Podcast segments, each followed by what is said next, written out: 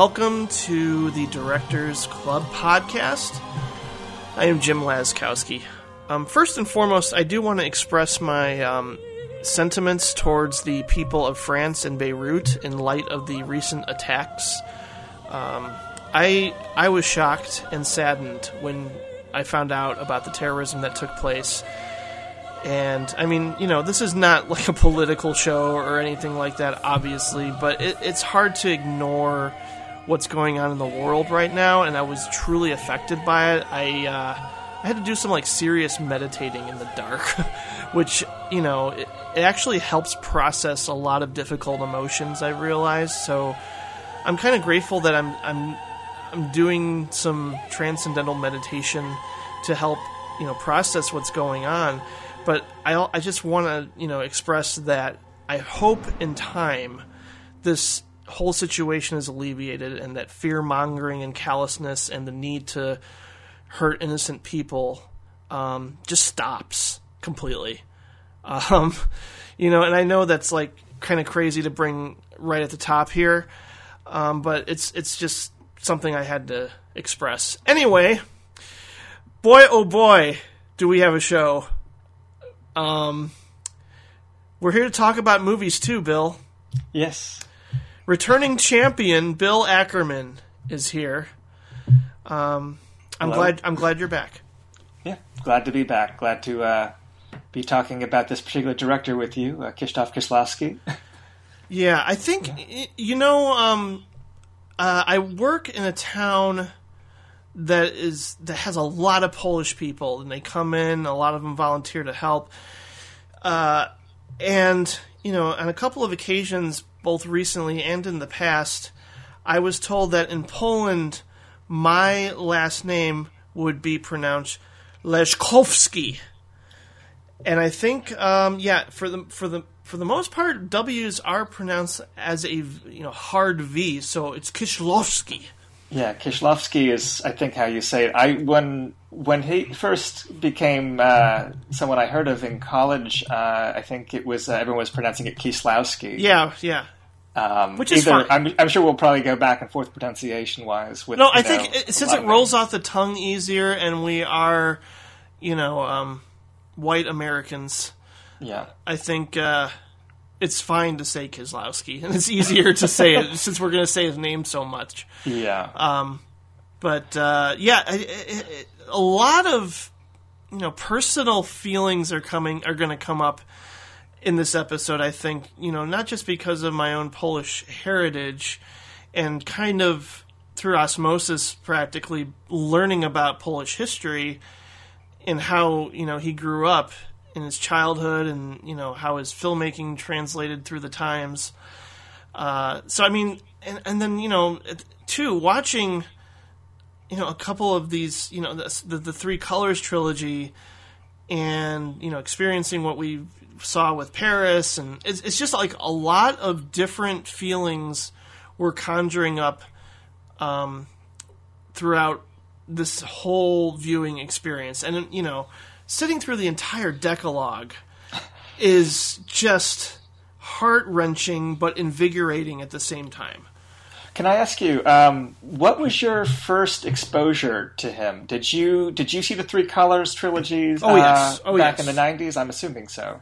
Yeah, I um, I want to say I saw Blue in the theater Okay. because this was I don't know if this was before or after Pulp Fiction when I started to when I was really getting into film and mostly anything with a Miramax label I was seeking out and just because like oh yeah I mean they this is a studio I need to pay attention to Yeah, it was Uh, their heyday at the time. yeah and that that that year was something else um I don't Yeah. did Blue come out the same did all these come out the same year No, uh, well, I'm trying to think because Blue is ninety three. Oh, okay and then you know White followed, and then Red premiered alongside uh, Pulp Fiction at Cannes, and uh, was actually favored to Ah. win until Pulp Fiction upset it. Miramax wound up, you know, with both of them, of course, and you know both of them were quite successful in their own ways.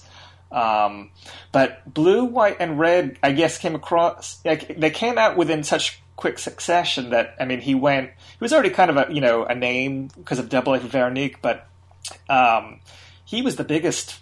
I would say the biggest, you know, name in like foreign language film in the United States at that time. I mean, there was not really, um, I'm trying to think, there was not really a whole lot of competition as far as like big new voices uh, for European art, art, you know, auteur cinema. I mean, I think that was around the time maybe that Almodovar was starting to um, he had had Women on the Verge of a Nervous Breakdown in '88, but like uh, you know, it's before like the rise of people like Haneke and von Trier really as as like art house celebrities, and it was like way after um, you know people like Bergman and Fellini and Godard. So Kieslowski was really the big guy, and that, he was actually maybe the first contemporary foreign language director I ever really was exposed to. I think besides. I think I actually saw his films before I saw Jeunet and Caro's films, which come around that same time too, like Delicatessen and City of Lost Children. But for me, I think I think I saw White first because it was around the same time as I had seen um, Before Sunrise, and so I was curious to see Julie Delpy in European films, and then I went back to Blue, uh, and then I went to Red. Um, but those were some of the first foreign films, like contemporary foreign films, I ever saw. Um, so, and then when I went to college, um, I saw Double A for Veronique, and then actually saw the Decalogue in the theater. Oh, Um, they showed it on you know on the big screen uh, two episodes every week. They would show them like one weekday and then one weekend day. So i would like every saturday my friends and i would go to see the decalogue and it was like oh, one of the most incredible uh, movie going experiences like taken in total um, but he was such a huge figure and it, it's it's funny because i think like the criterion releases and all that help kind of raise his profile but um, i don't know that his influence i mean beyond like superficial things like sliding doors or you know things like Run Lola Run. I think that like that kind of um, like heavy, thoughtful, like almost philosophical kind of art cinema. I don't know that it really crosses over to the same number of people now. Um, I'm trying to think of any examples because you have like you know the more maybe more confrontational auteur directors like Von Trier or Haneke or you know Breillat or whatever, or even Almodovar. But like something like the Three Colors trilogy, I don't think could be made into a, uh, an art house event now without like someone like Miramax having that kind of muscle. yeah, no, totally. Um, But uh, you know, getting maybe ahead of ourselves, starting starting there. I was just curious, like if you had the same experience as far as like starting with Three Colors, and I think probably a lot of people that's where they first oh come yeah, to know his work. absolutely. And uh, you know, because I wa- you know was a devoted um, watcher of the Siskel and Ebert show, I um, I always looked forward to whatever they would endorse, and I would mm, you know make a note of okay, this is um, this is something that sounds fascinating, and they're giving it two thumbs up. Um, you know, I've never took everything at face value. I never thought like, oh my god, everything they say I agree with or anything. But you know, when they reviewed something foreign, um, and this was you know around the time of Pulp Fiction, I just you know I remember the the first thing I remember doing after uh, Pulp Fiction had sort of become a phenomenon was going to I believe it was a Barnes and Noble and finding my first um, biography of a director, and it was a very basic kind of like you know this was Quentin you know the man and his movies kind of a thing, and it was you know kind of short, um, and it just like chronicles you know his um, experience as a video store clerk. And but the, the the highlight for me of course was going into the back and seeing like a list of 50 movies that he considered his favorites or inspired and influenced him. And this was after I'd seen Pulp Fiction and Reservoir Dogs and just decided like okay I want to know what this guy's all about. And you know he had obviously many foreign films listed in that list. And hmm. you know th- it was just something that I remember specifically you know seeking out based on my love of a movie. Like I want to learn more besides like just like oh I love this movie and that's that because you know before then like you know even if I loved a movie like you know um, uh, like Natural Born Killers or something. Um, Right. I would just be like, that was cool, man. I want to tell my friends about it, and maybe I'll see it again, maybe I won't. But with Pulp Fiction, it was like I want to deconstruct this. This was like maybe my first, you know, if if I had a microphone in front of me, I probably would have done my own director's club uh, on cassette tape or something because it, it really just um, blew me away. And you know, so you know, from there it was Miramax and um, you know his Rolling Thunder label obviously introduced me to Chungking Express and Wong Kar-wai. So I- I would I would probably say it was Kislowski, um, and then seeing um, City of Lost Children because I remember people saying it was very Terry Gilliam influenced, uh, and then um, Chungking Express. I think like those were my f- three first exposures to foreign cinema. That's actually really funny that you say that because those were three like uh, similarly important films to me. All three uh, filmmakers. One Car Wise, Chungking Express was you know a revelation. You know when I saw it in uh, in Ithaca, um, and that was um, yeah same same. Uh, I think City of Lost Children was maybe the first thing I saw at the Angelika in New York. Um, Oh, man. And I, I'd read about it just I think because of the uh, comparisons to Lynch because Angelo Badalamenti had done the music and it had Oh, yeah. all these kind of offbeat kind of you know elements in the plot description. I just saw it on a whim. I don't think I even knew Delicatessen, maybe, or I'd heard of it, but I'd never seen it until later. Um, but yeah, Koslowski. I think it's funny. Like researching him for this podcast, I forgot how young he was when he died. Like he was a younger man. Like he was born later than like De Palma or Wes Craven or uh, you know other directors that were active up until like Peter Bogdanovich up until real recent. You know, you know people like he was he was only in his fifties when he died. But yeah. I always think of him as older because you know I was really young when I first heard of him. But uh, Yeah, he he he passed, you know, um, very close to around my dad's age too soon, and yeah, you know, it's just like I, I I can't imagine the kinds of films he would go on to make, and I know he went out on such a high note, but yeah, I but I think. Um, much like my dad, he Yeah. was, uh, you know, he was a smoker and a heavy one at that.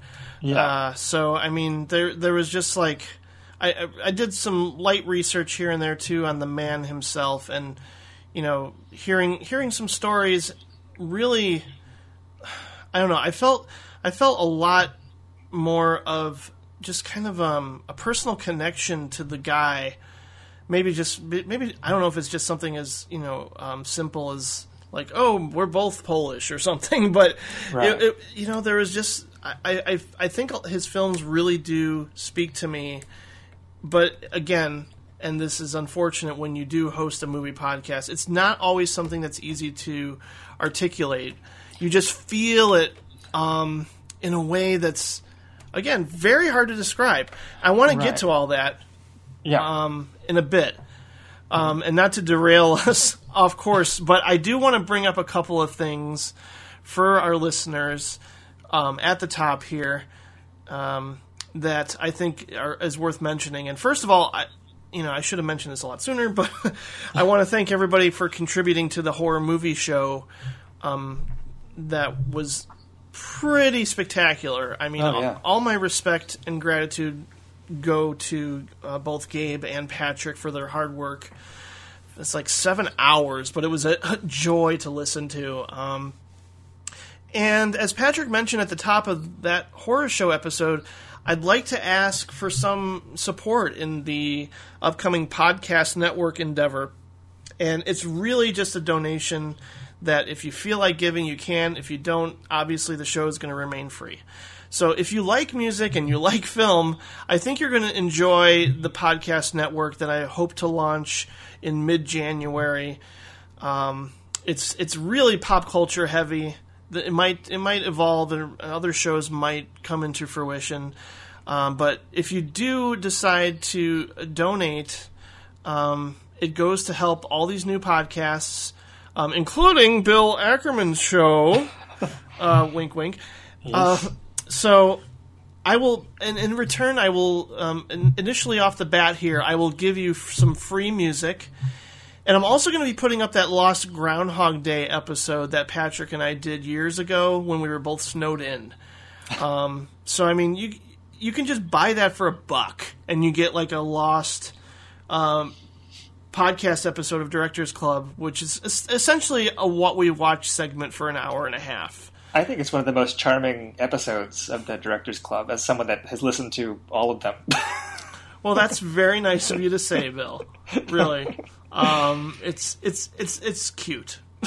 yeah. It's no, I mean, like that was that was before we got jaded and cynical.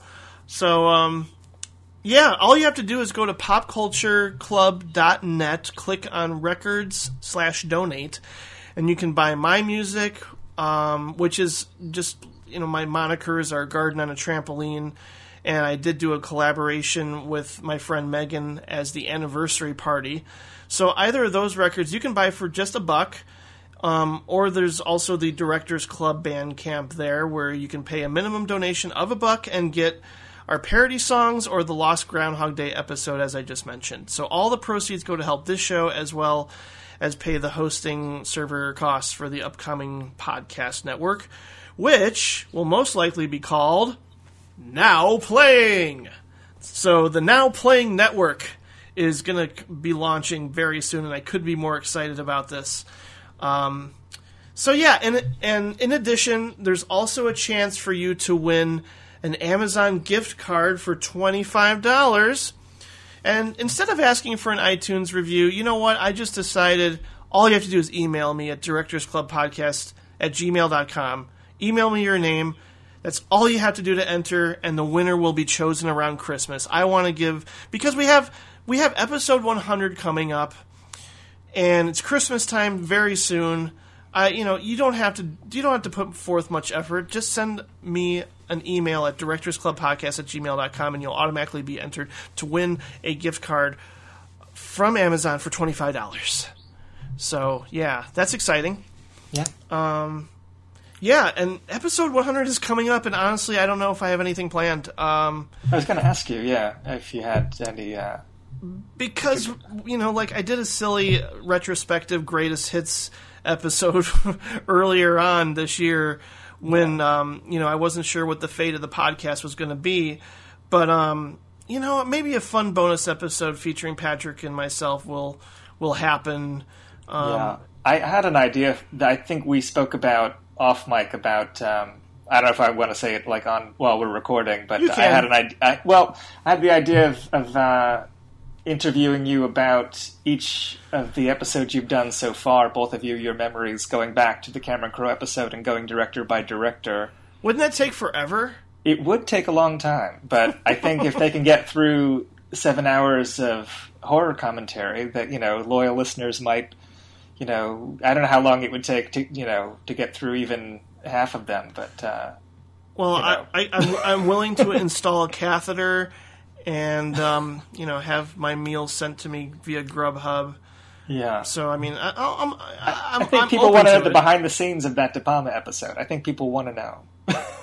I, I'd be very nervous. It's almost like when um, I forgot what episode. It, you know, it might have been episode 400 or something of Marc Maron show where um, I think it was Mike Birbiglia, Mark, Mark ah, Mike Birbiglia interviewed Marc Maron. Like they turned Oh, the yeah. tables on him or something. So that it's kind of scary. But um, Yeah.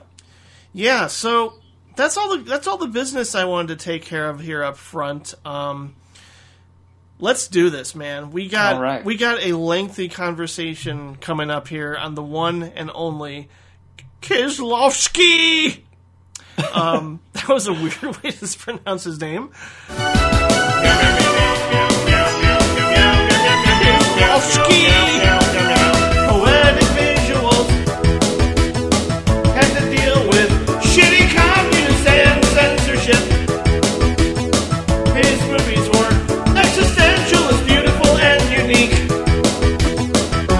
Double life of Veronique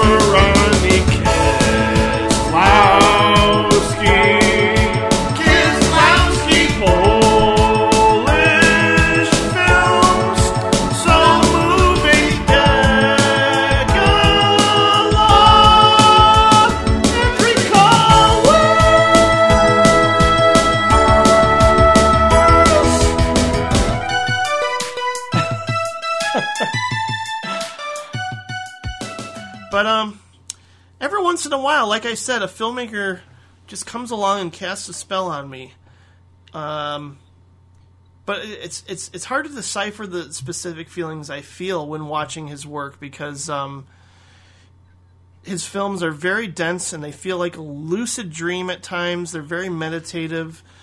Um, gosh, this this you know even if I'm just like you know going off the top of my head, it feels like a similar predicament that Patrick and I faced when we've talked about a couple of directors in the past, like Almodovar, or when you know Zach brought up his feelings about you know how he feels talking about David Lynch. It's it's not something that I can just say this is exactly what I think makes Kieslowski one of the greatest directors of all time um, on an objective level. Mm-hmm. You know, from, Yeah, I- go ahead. I was gonna to say, talk. like I, I've, uh, yeah, I had only seen, I had seen uh, everything from, from I guess uh, Decalogue on, uh, you know, since like you know maybe since I was in my like uh, late teens, early twenties, and then I had seen Camera Buff, but I had never seen. I don't think I had seen anything else. Like I had not seen Blind Chance or No End or The Scar or really a lot of his documentary work. So some of this was new territory for me, and then some of it, like I hadn't seen Camera Buff in a long time. I'd actually hosted a screening of that in college. Uh, it was interesting. Oh, wow. Watching it now, just thinking like, man, I you know like I forgot like so much of this. I had a totally different memory of even what the fate of the character was. It, it's been been so long. Um, but uh, it's interesting. Like, uh, did you get a chance to watch any of his documentary work?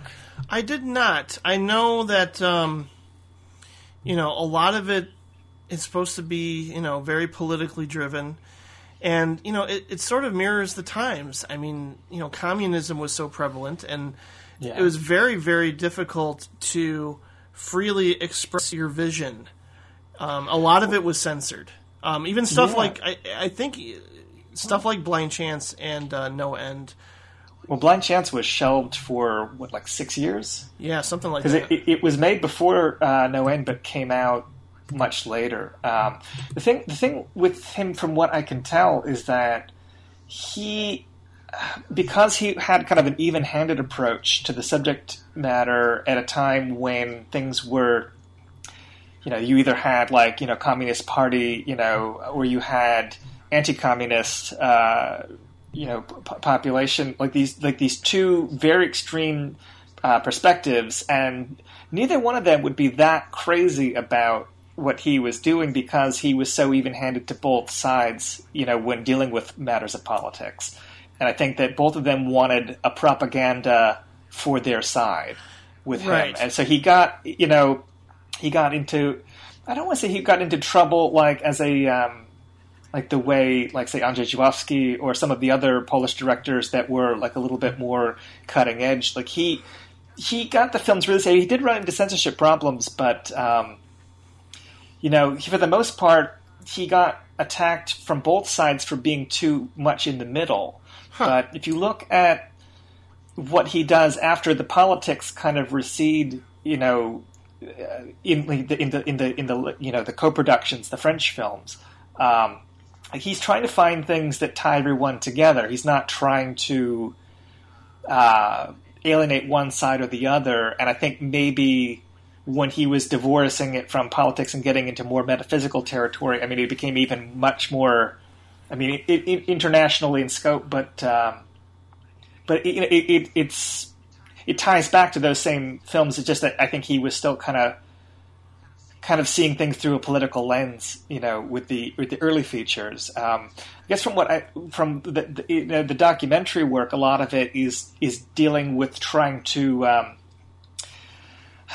classify the Polish experience as he was seeing it through occupations, and so you have things like you know hospital or factory or things that are defining people by their occupations, and then kind of you know the relationship of the individual versus the system. So they have that political edge, but they're also um, they're they're very nuts and bolts. They're not they're, they're very realist. Uh, all the stylization that we would see like in something like Blue is not a hint of it. Um, That's interesting to me because, like, I, I imagine that even if there's, you know, political you know text going on within these documentaries. He's still focused on the ordeal of the individual, which Yeah. I I think is just something that stuck with him. You know, I think that's that's who he is. He's first and foremost using cinema to create empathy, and you know he, he sort of grounds it in reality early on. I think you know, I mean something like something like Camera Buff really. You know, I think it's got to be. It's it's clearly very very personal. Yeah. Well, yeah. So let's let's. I mean, the scar. I, did you get a chance to see the scar? Uh, no, It's it's interesting, I guess, as a starting point, but it's it's not. I, I wouldn't say it's a major work. I've seen some pieces that kind of celebrate it. It's that's what I've heard. I think. I mean, I you know that was actually one that Kislowski himself was not overly fond of, and I don't even remember it being in circulation um, back in the day until like maybe until the Kino DVD um, a few years back now. But I guess when when I first started finding his stuff, I mean, you couldn't find the scar as easily as No End, Blind Chance, and uh, Camera Buff. But the um, Camera Buff was the first one to get like real attention outside of Poland. And that's probably a good one to start with. What, what was your What was your first impression of that? I really liked it quite a bit. I think it's interesting going backwards, or you know, looking looking at one of his earlier works because I see, you know, I, I think of his visual aesthetics and his palette as as being something um, kind of transcendent, something something that I've I'm kind of floored by, not just in the Three Colors trilogy, but clearly in something like uh, Double Life of Veronique with um, those green hues and you know going back to something sort of raw um, like camera buff that's you know almost almost cinema verite not not like shaky cam or anything but you know it's still you know kind of got this immediacy to it that um, you know clearly you know like I mentioned has that has that political leaning towards it because even though it, it it is focused on this you know individual character and on a micro level there's still something to be said about the fact that this protagonist who um, sort of becomes infatuated with capturing things on film is censored early on by his own wife when he's trying to film his daughter um, and she says oh you know don't don't film our daughter naked right now Yeah. Well, let's let's let's just in case people are hearing this have not seen Camera Buff. So the the plot of it is uh, a, a new father uh, gets a, a camera to initially document the uh, you know the birth and childhood of his of his new daughter, and he becomes so kind of caught up with documenting other things and then documenting things at work and then when his workplace n- notices that he has a camera they bring him in to document a uh, like a, a gala event and make it into a film. And he gets further and further alienated from friends and family and more kind of caught up in the idea of documenting things. But a social conscience emerges in him that puts him at odds with the workplace as he wants to create real art and create art that has kind of a like socio-political kind of importance to it. Yeah, he's essentially making propaganda films for the factory that he works at, which Yeah. is very interesting. Um, and like the, the little, was it like a film festival that he shows his movie at too, where there's Yeah. uh, real uh, directors there? Yeah, uh, one of his real contemporaries, Zanussi, uh, was uh, plays himself in the film. Right. What's What's interesting about it is because it's very. If you know Kislowski's own uh, story, it, it it very closely mirrors what his own experience. Well, it, in a metaphorical way, I guess, but, you know, but like dealing with his own experience as a documentarian, because one of the things that pushed him away from the documentary, not just the censorship and interference, but um, when he would, uh, you know, do these documentaries for television, real people maybe saying things that were a little bit, you know, embarrassing, that would carry over to their real life and it would make problems for people's own personal lives. And I think he felt like self conscious about invading people's privacy. Uh, yeah, in in a sense that like you know and the, you know the way the one character um, like one one character like the uh, the little person that he documents against his uh, employer's wishes he's moved to tears by you know, being uh, given that kind of respect on film. So, he, but at the same time, another person that is a supporter of his at work loses their job, you know, over involvement with his work, and so you, you're seeing like a uh, both the pros and cons of what he's doing. Um, I think that when he gets the sense that his his work is going to have a destructive or propaganda kind of uh, effect, he uh, he he turns on the work and turns the camera on himself, going from the objective observer to the uh, the, the subject of of his work. Yeah, that's that to that to me is um, a really fascinating character study.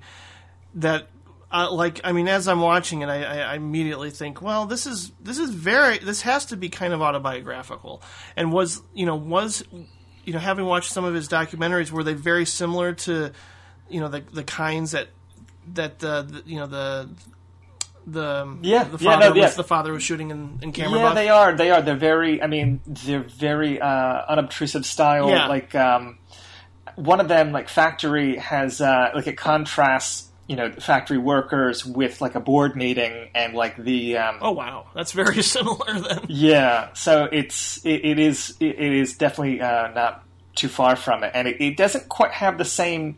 Like they don't quite have the same. Um, like going back to the documentaries, looking for evidence of like the themes of the three colors. Let's say it's it's a little bit difficult. I don't think they're you're not going to find them in things like hospital or factory, other than just you know interconnectivity, like which is you know a hallmark of the workplace, but it's not it's not quite. Um, you know, it's like going back to the industrials that Robert Altman shot looking for Nashville. You're not really going to find too many clues of it.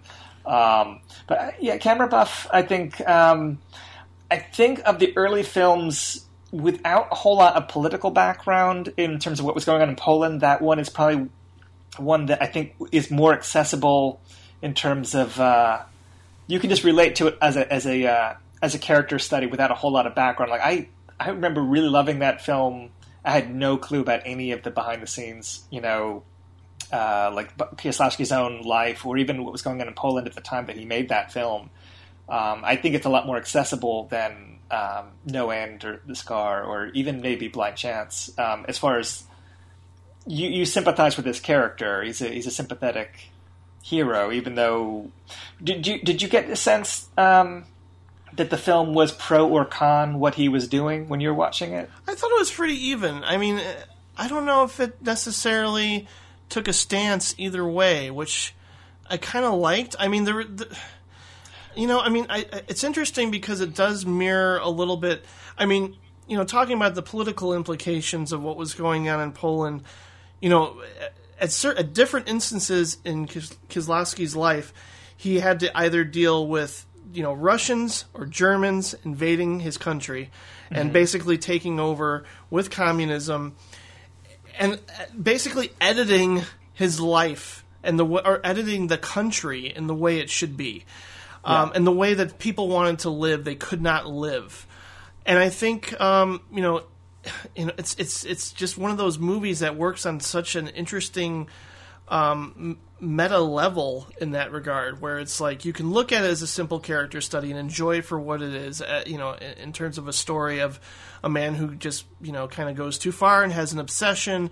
It alienates him from his friends and family, um, but his passion is also kind of understandable because he's getting a lot of recognition and um, acclaim and like for doing something kind of simple, just shooting what is there. Yeah, but um, you can see also that he's being torn from both directions because the workplace and those that are supportive of his filmmaking, they both have agendas. Yeah, both, yeah, yeah. They, they, both want him to be like the uh, the spokesperson for their ideology, and he's kind of caught in the middle in, in, in, a way, I mean, it's it probably a good summing up of what all the, the Polish films, you know, the features, at least that I've seen. I haven't seen uh, some of the ones made for TV that aren't widely available in you know the United and you, States. And you could also be describing Blind Chance there too, yeah, like with the first two segments. And Blind Chance got into trouble uh, because yeah. of that even-handedness. Um, you know, because that that also I'm trying to think.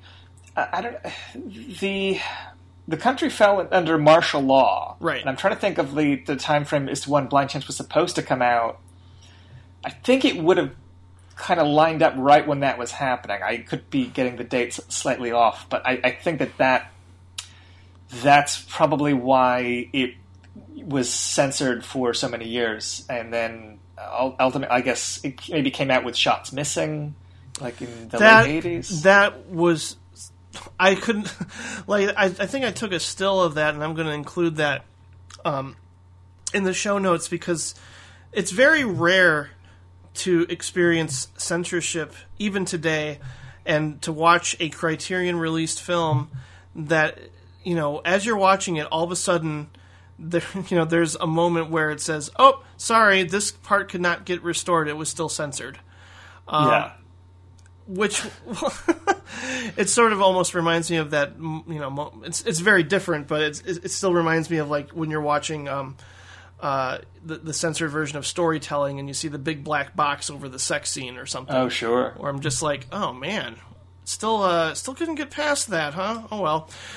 But I mean something something like camera buff I, I, and you know this this comes up quite a bit in in a lot of his work in a way where it's an ethical examination, and in this case, it's about a filmmaker sort of torn between whether or not he should present the truth, even if it inadvertently implicates other people's lives. Right. And a lot, I think that's a struggle that Kieslowski, you know, faced, you know, even in a lot of his fictional films, because time and time again, and it's probably why my two favorite films of his more or less kind of involve duality and um, you know voyeurism too is something because it's just like you know something that I imagine any filmmaker must experience. Like, is this you know okay? How much how much truth should I present? Um, you know, and how much how much can I how much can I really bring to the table from my own personal experience?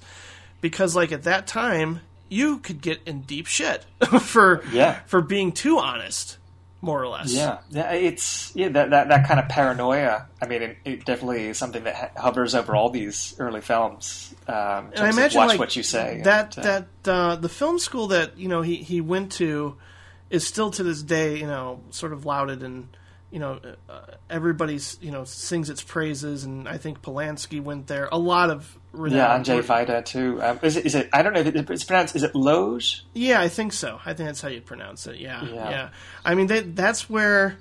I mean, thank God for for for that campus and you know the, the having uh, a private screening room there where they could watch American films and they basically got their education there and that's where Kieslowski saw Ken Loach film and was forever Yeah. changed. Uh, you know, early on there, that you know he just he he got to experience a lot of things that shaped him into the filmmaker that he became.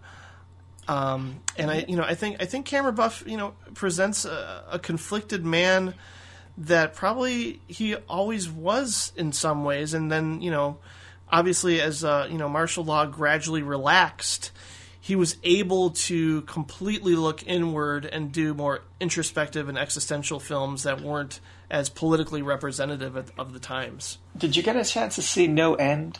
No, that's a that one. I the scar and no end are are two omissions that I kind of regret, but at the same time they weren't like as highly praised as uh, the other ones. Yeah, no, I think you saw the ones that I think you would like the best, but uh, the um, I think Criterion's Hulu channel is adding all of these films we're talking about so far this week or next because I'm pretty sure they they got the rights to. I want to say all the Kino handled films. I Oh, don't know really? if that. I think that means Decalogue, but I, I well, Blind Chance is only one of the, of the four that that Kino used to distribute. So I would imagine that means they've got the Scar, Camera Buff, No End, and I've heard they got the Decalogue, which would probably also mean short film about love and short film about killing also. So lots more Kieslowski to come from them, uh, which is I'm very excited about and getting Blu-rays of all those films. Well, and so forth, honestly, even though we're covering the majority of his work, he's again because I love him so much. He's somebody I wouldn't mind doing a part two on because there's only so much we can talk about in two and a half, three hours. Yeah. And um, you know, you know, something like Camera Buff, I do have like a couple of things where it's it's it's something like do you do you contextualize it for the times and the culture to say like you know okay it has a couple of things that you know just sort of rub me the wrong way where it's like he's having an argument with his wife and what is she, what does he do before she leaves you know he does the Yeah. little uh pretending like she's in frame with his fingers like you know Oh, right. yeah, i yeah, just yeah. find that kind of silly i mean yeah. Maybe maybe that's some levity. Maybe maybe that's all that really is. It's just like okay, you know, it's a really intense emotional scene, very soap op- soap operatic in a way, and then all of a sudden he just like does this kind of ridiculous gesture. Um, but I mean, I more or less found that silly and and tonally off with the scene. But you know, then again, it's not like a, a huge strike against it. It's just something I was kind of like, eh, I don't know if that worked. And you know, the ending, the very last shot, is kind of powerful, but also very obvious too.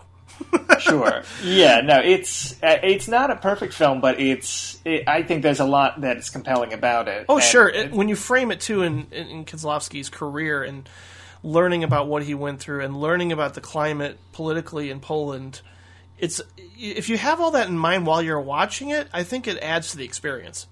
Oh, definitely. I mean, I I loved it knowing none of that when I was younger, but I think it's a richer film to me now, knowing just, I mean, how much it's really the most. It feels like the most personal of all the films in a way. Um, the uh, Yeah, it felt very autobiographical. yeah. W- a quick word on on No End, even though it comes after Blind Chance, which we should we should definitely talk about. Oh, sure. Blind Chance, um, but No End, it's interesting because it does deal with the martial law thing as the backdrop for the action, and in a way, it's kind of like a. Um, it's almost like a dry run for Blue in some ways because the main character is a widow, um, and it's.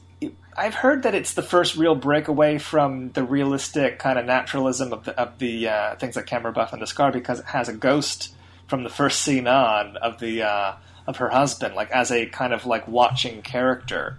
Um, I heard the ghost isn't a strength of the film. it's it's a little awkward, but it's not a major component of it. It's not like you know.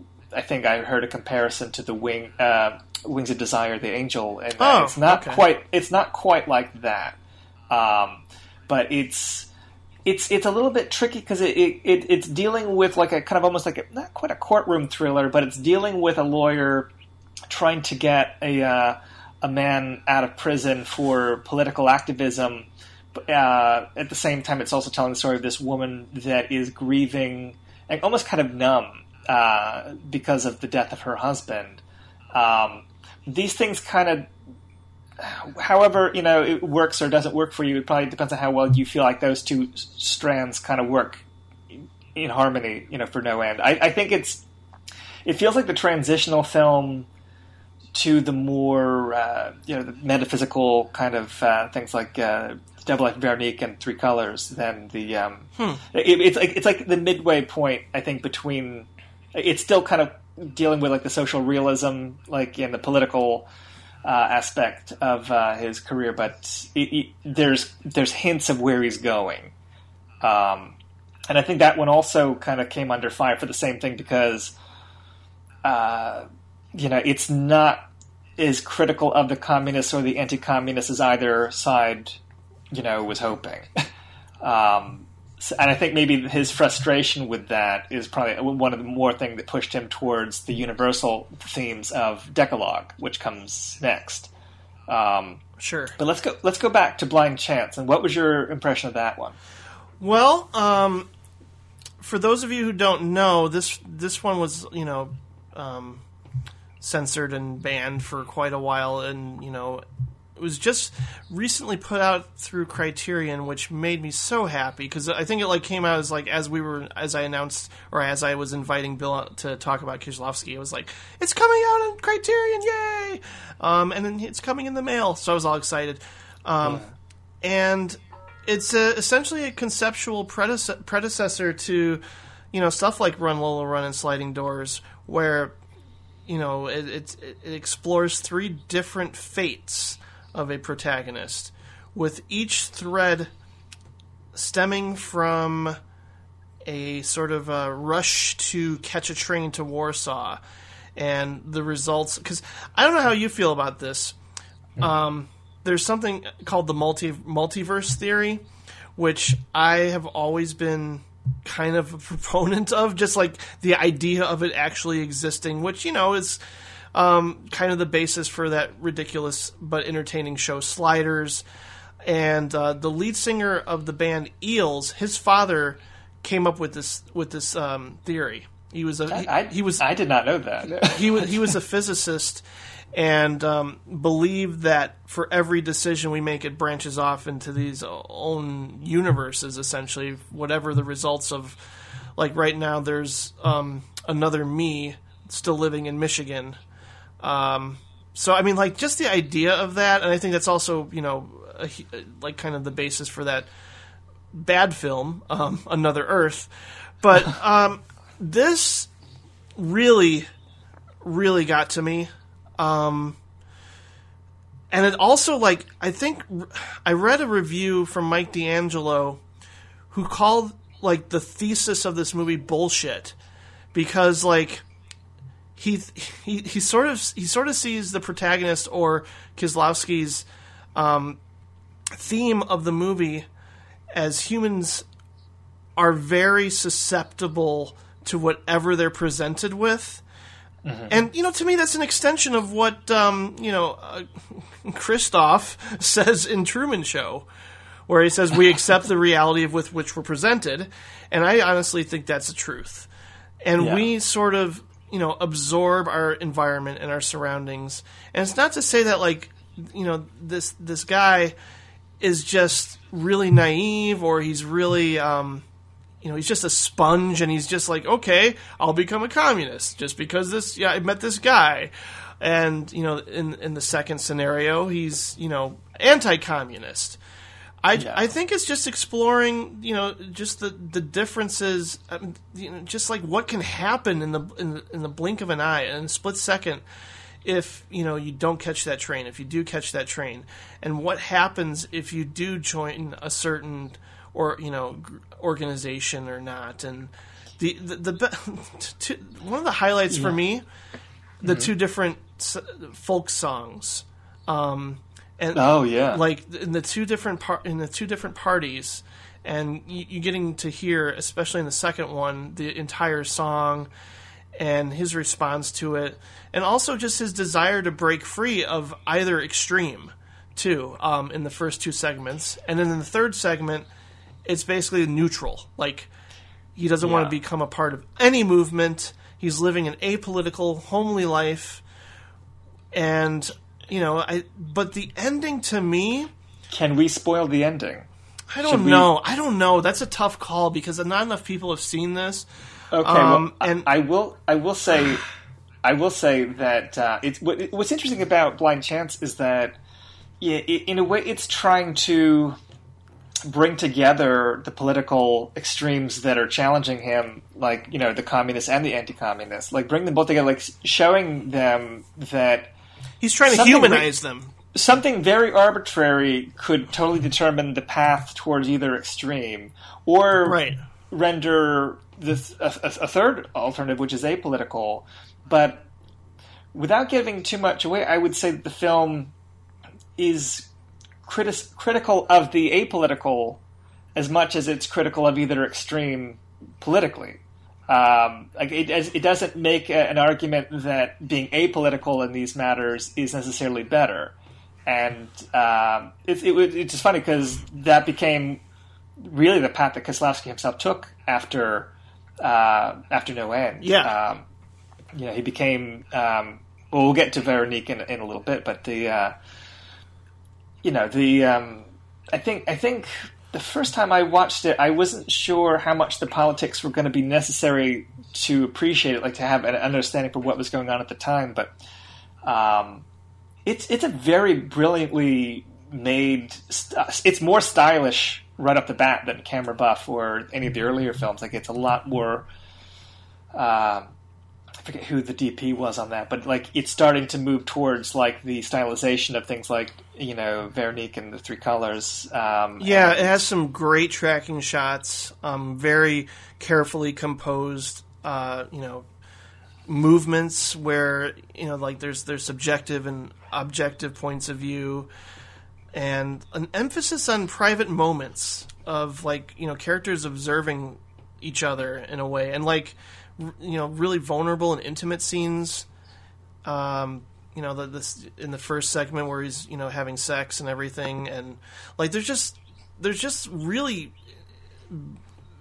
beautifully intimate and human moments throughout this entire movie, and it doesn't. Again, he doesn't really judge either stance, but I mean, again, it's really hard to talk about the ending, um, and it's like I want to say like it's it's probably his most pessimistic film, maybe just because of like Yeah. just the outcome. Because I, I- think also Mike D'Angelo was reading this movie as like it doesn't matter what you do.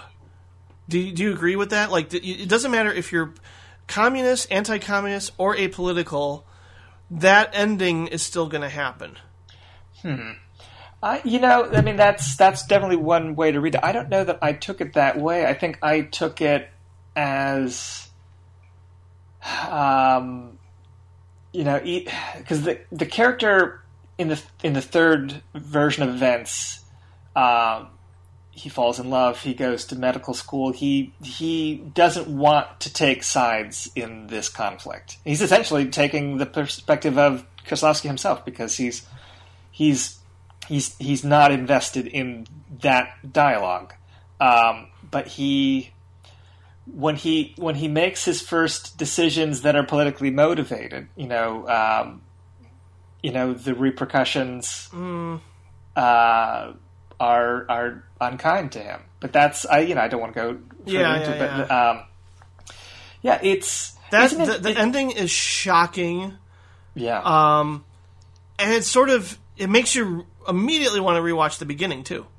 Yeah, yeah. It's it, it was a very. I mean, I, I I knew that film had a reputation. I think that was one of the only Polish films I'd met fans of when I was first getting into the you know. Learning more about him in, in college, I, met, I remember meeting people that were fans of Blind Chance, but I had never had seen it before this year. Um, it was definitely the, my favorite of the ones that I saw for the first time uh, you know preparing for this uh, podcast. But uh, and I, I definitely would recommend it to people, uh, even if they're not necessarily interested in the political aspects of it. It's a it's you know it's a it's compelling in an incident kind of way. Like it's not very. Uh, I don't want to say it's plot heavy because I mean, it has a it has a plot, but it, it, it the, the way individual scenes play out is what the overall appeal is. Even if you get past the whatever the gimmick of the structure and what that's saying, it's still enjoyable just on a scene by scene basis too. Right, exactly. Yeah. Um, I just I, I definitely wonder. Um, maybe for part two we'll talk more about the ending.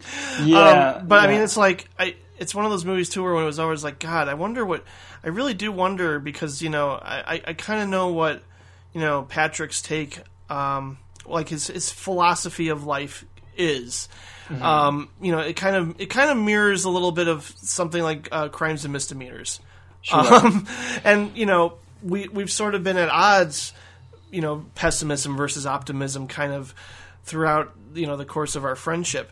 To where that ending, I um, I kind of connected with the ending, which was I don't know if it, like just it just sort of mirrors my current state of mind at that moment or whatever, and it like really affected me. And I was like, okay, I, this is something I think I want Patrick to see to see if he's going to really like um, be taken with this movie, or if he's just going to, you know, be sort of uh, cynical towards it the way Mike D'Angelo was because of the quote unquote gimmick and the idea of like, oh, we're all susceptible, you know, we're we're just we're sheep.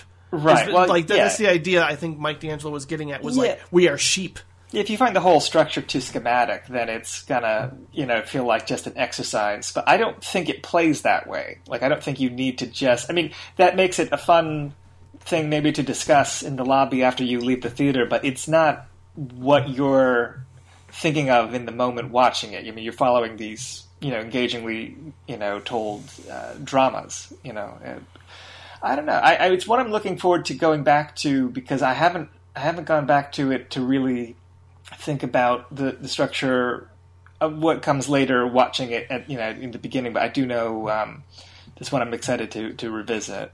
Yeah, yeah, definitely. I mean, like the beginning suggests uh, it's something like uh, uh, it's hard to talk about, but uh, maybe it's like kind of a prototype to the ending of Red without like going too deep into. Oh, yeah, okay, yeah, no, that I could see that. Maybe. Maybe it all just depends on the person too. I don't know. Like it's one of those things where depending on who you are is, you know, how you're going to read the ending, I guess. Maybe, Yeah, perhaps. But um going from there, yes. So we, the Decalogue. we can that's the thing is like we can do probably a whole other episode. Um just on the Decalogue. Yeah. I, I mean like it, it's just it's a masterpiece in every way, shape and form. Clearly I like some segments more than others. Well, I yeah, I mean, mean that's- that's that's fair. That's a given. Um, yeah. Now, it was originally made for TV, right? Yes. Okay. Yeah, it, it was, and then there were three that were supposed to be expanded into features, and the third one never got made. I think he was just too burned out. But um, Decalogue Nine was supposed to be made into a short film about jealousy. I think was the title. Um, Oh, wow. But Okay. but short film about killing um, was a big film festival sensation, and that kind of paved the way for the Double A Veronique. And you know, I mean, the De- Dec- Decalogue itself was a, a a talking point kind of art film, but it, because of the length of it, it was uh, a difficult film to exhibit. And I don't think that I would have probably had the chance to see it had the Three Colors not been such a big success. Um, I think that uh, allowed me to see it. I think in '96 or seven was when they were showing it in Ithaca. Um, I don't know if they were showing it that much in the United States prior to that. Um, actually, I remember I interned at Criterion um, in '98, and they were trying to get the Decalogue back then. And I remember the uh, the rights were owned by a woman, I think in Canada, that just wanted a, a lot more money than they thought was reasonable for them. Oh, so what it a actually was bitch. held, it was actually held up for a long time until that Facets release because they just. I mean, that happens to films sometimes. I don't know how much the whole sidebar, but just the uh, when someone uh, you know controls the rights for something, and that like, that's their bargaining chip. Sometimes that keeps certain films out of distribution. But uh, Now, I think our audience Um, is going to be very interested because, like, I bet they're thinking, okay, are they going to go in chronological order? Are they going to really go through all 10 stories? Now, we didn't really Yeah. talk about this ahead of time. And honestly, like, this is kind of one of those weird meta Charlie Kaufman moments where, like, we sort of step out of the podcast for a second and sort of analyze how we want to approach this. Um, like, have a commentary of a commentary of a commentary. But um, I, um, I think we can sort of jump around sure, because it's like sure. it's really hard to just like say okay part one go part two go part three and you know it- it- What were your favorites? yeah you know let's Yeah. do that because like i think we can agree that part one is, Is kind one of the greatest one of the greatest things ever. yeah pretty much um, it's like you know a mini movie in of itself yeah. Well, they're all. I mean, they all feel like complete films. I mean, I mean, you know, the the the running time for Hollywood feature films wasn't much longer than an hour. Sometimes was an hour back in the 30s. Um, you know, it, at, at other decades too, but the uh, 30s and 40s. Um, you know, 70 minute features are not uncommon. So for these to be like around Sure. 55 minutes, they don't feel, they, they feel like they just, the, uh, there's no fat on them, but they are, they feel like feature films in terms of like their impact. They don't feel like, uh, short subjects at all, to me anyway. Um, yeah, I think, I think, um, for, for me, the first six are the strongest, but there's not one that I would say is not enjoyable. Uh, and I think that one and four are probably the best ones that are not, you know, made into feature films. Because I think short film about love is is really remarkable, and short, short film about killing I find really powerful, but it's um, it almost reminds me of Haneke because it's it's the one that has the most overt message aspect to it, and it's you know, and it like Haneke, it also you know, it it it's using violence in a way that is meant to teach a lesson, and I sometimes get a little bit. Um, I have sometimes reservations about that, but, but uh, I thought of um, I thought of the Sweet Hereafter too a little bit, just because of like you know obviously the tragedy that takes place, but just like the you know the the the relationship between a father and a child um, being Oh, sure. kind of difficult, and not that- not not that like they have a difficult relationship, but just like the outcome of what happens. Again, it's Yeah. like it's one of those things too where if you haven't seen the Decalogue, I mean, I don't want to spoil the first one. I think because it's, yeah, I mean, I think it's it's kind of clear what's going to happen. I don't think it's like a huge, you know, shocking spoiler, but at the same time, um, it's such tension building towards the end, and you're you you kind of know deep down, but at the same time, the the the the moment where you know the the father runs to the other family that just you know got back to the uh, apartment building and is about to take the ele- about to get on the elevator, and the you know the father asks what you know what happened and you know the once the truth is revealed, it's just like I am I'm a wreck. Uh, I'm just Oh, like I like from that moment on, it's just whew this When um, did we did we uh, say I forget now what the Decalogue's premise is? Because um, if we didn't, I just wanted to maybe state it that it's it's taking the Ten Commandments and kind of uh, telling these stories loosely, loosely based on them, um, set in a uh, in an, in a Polish uh, apartment complex. Um, you know, in uh, I forget if it's in Warsaw. I can't remember what the city is, but it's um, they don't always neatly line up for some people. I, I you know, as someone that I, don't know what you if you had any kind of religious background. I was raised Catholic, and uh, as was uh, and so you know, I, I found that they matched up pretty well to how I remember the Ten Commandments when I was a kid. I, you know, agnostic now, but like the, uh, I, I, I, I didn't have any trouble matching them up with, you know, sometimes it seemed like a very loose interpretation of what the commandment was. Did you find yourself thinking about what the commandment was supposed to be in relation to the stories, or did you just tried. follow n- them I tried stories? not to. Um, you know, it's it's one of those things too where I like I can't help but think about David Wain's The Ten, where he literally spells it out for you what each commandment is, and it's kind of funny in the ways that they do it. But um, you know, it's that's just like the ridiculous, subversive, c- comedic take on the Decalogue. And you know, here it's interesting to learn that yeah, he like myself and like you, he was raised Catholic, and then uh, eventually later in life, I think even while he was making the Decalogue, he was agnostic as well. Um, and I think it was really he just wanted to examine the fragility of faith and the flaws and imperfections of people and you know the, their selfishness sometimes. I mean thou shalt not steal clearly as kind of like a you know an interesting portrayal of conflicted narcissism and you know trying to d- decipher whether or not like i'm deserving of you know my own daughter essentially. Um, Yeah, that, like that that that that segment is very interesting to me because like on one hand i want i i want to you know that's I almost feel like that's also the feeling I get with Paris, Texas too, where it's like, yeah, you, you that the son belongs with the mother, but then again, the son has built this relationship with sort of a you know surrogate family that he is more closely identified with and connected to. So maybe that's actually what the son should have because that's what they're used to and that's you know where the, the, they sort of built their niche and but then at the same time shouldn't they be with the birth parents?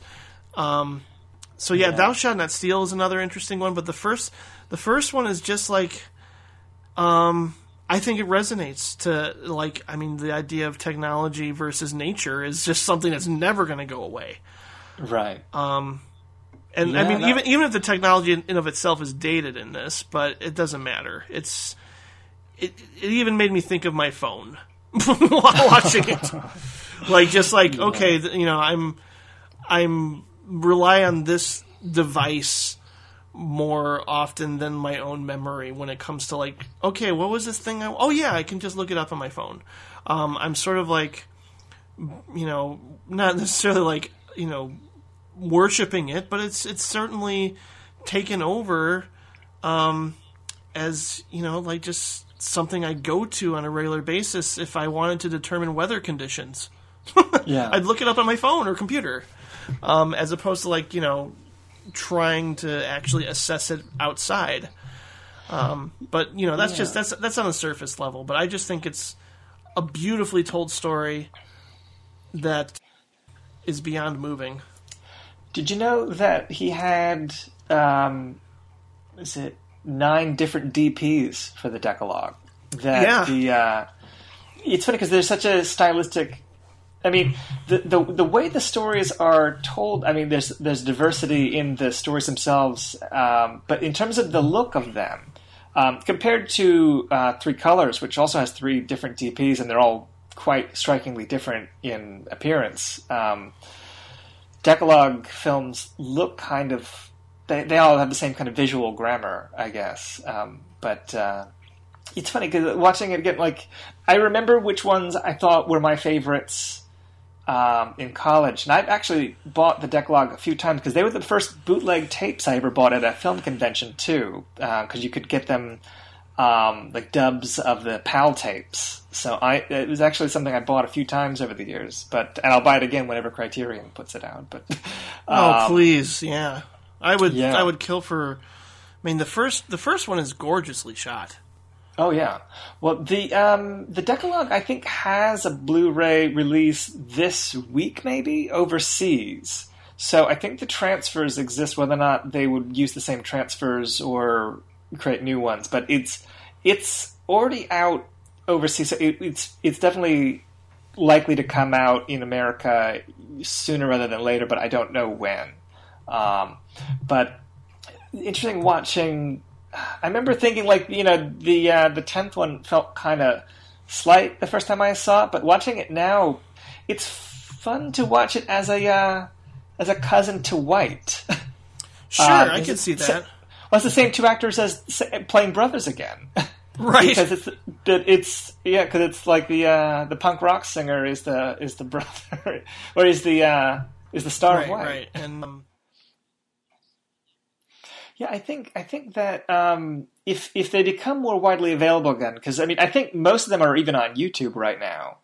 Um, they are like um, because they're so you know they're shorter than the average feature length with like fifty five minutes a piece generally. Um, they're like good bite sized nuggets of perfectly crafted European art cinema. So if that's something that you just as a as a viewer are attracted to, it, you can you can watch them. It, you can you can consume them the same way you can binge watch television now.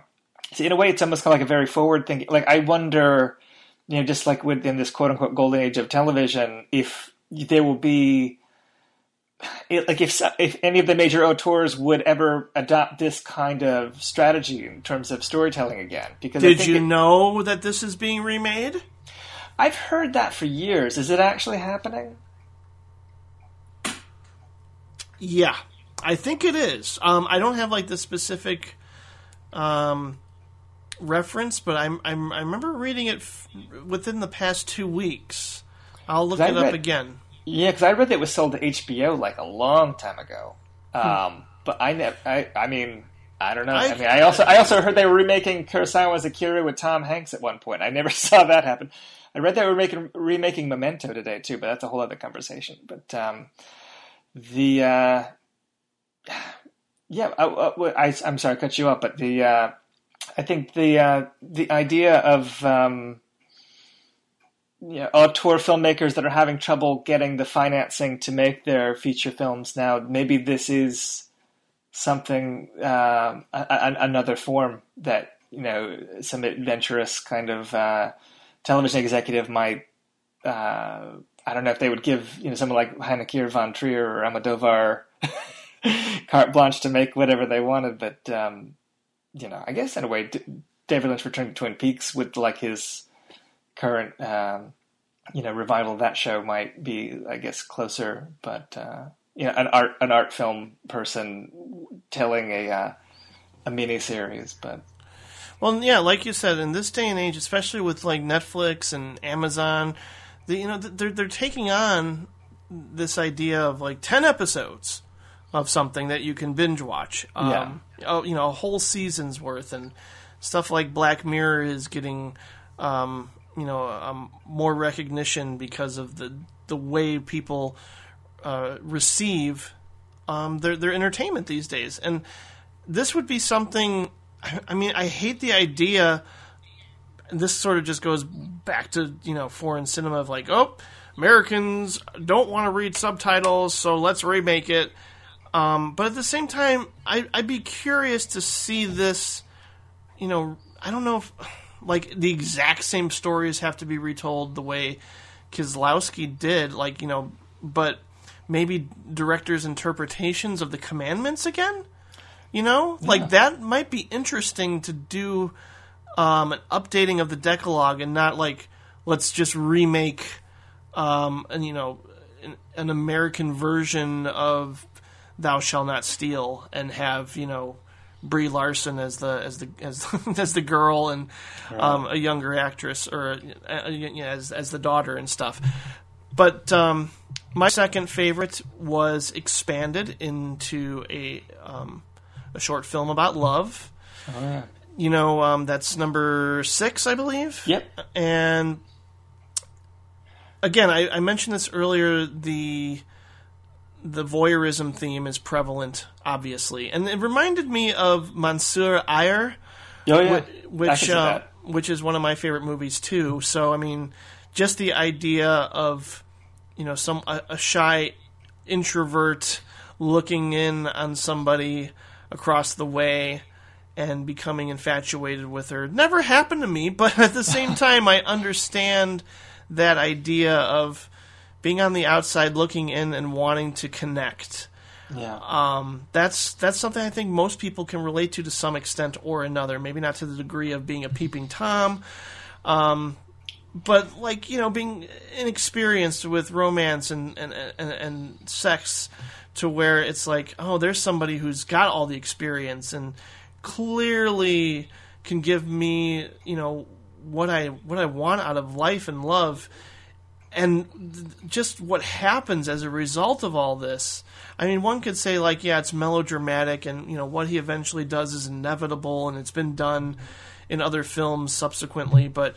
Um, it's it sort of has this pen, pendulum of viewer empathy, and it swings between her and him, and you know, it, it just really, God, it's one of those experiences. You know, early on, but when I knew I was going to start watching some of his films, that just like it sits with me in a way that I, I would I would you know at this point I probably said this at least in three or four other episodes, but you can take a drink every time I use the word empathy on this podcast because that is exactly why I go to the movies, why I love movies to experience that, and this is one of those experiences. Like the whole Decalogue really is just like an encapsulation of um, viewer empathy at its like best.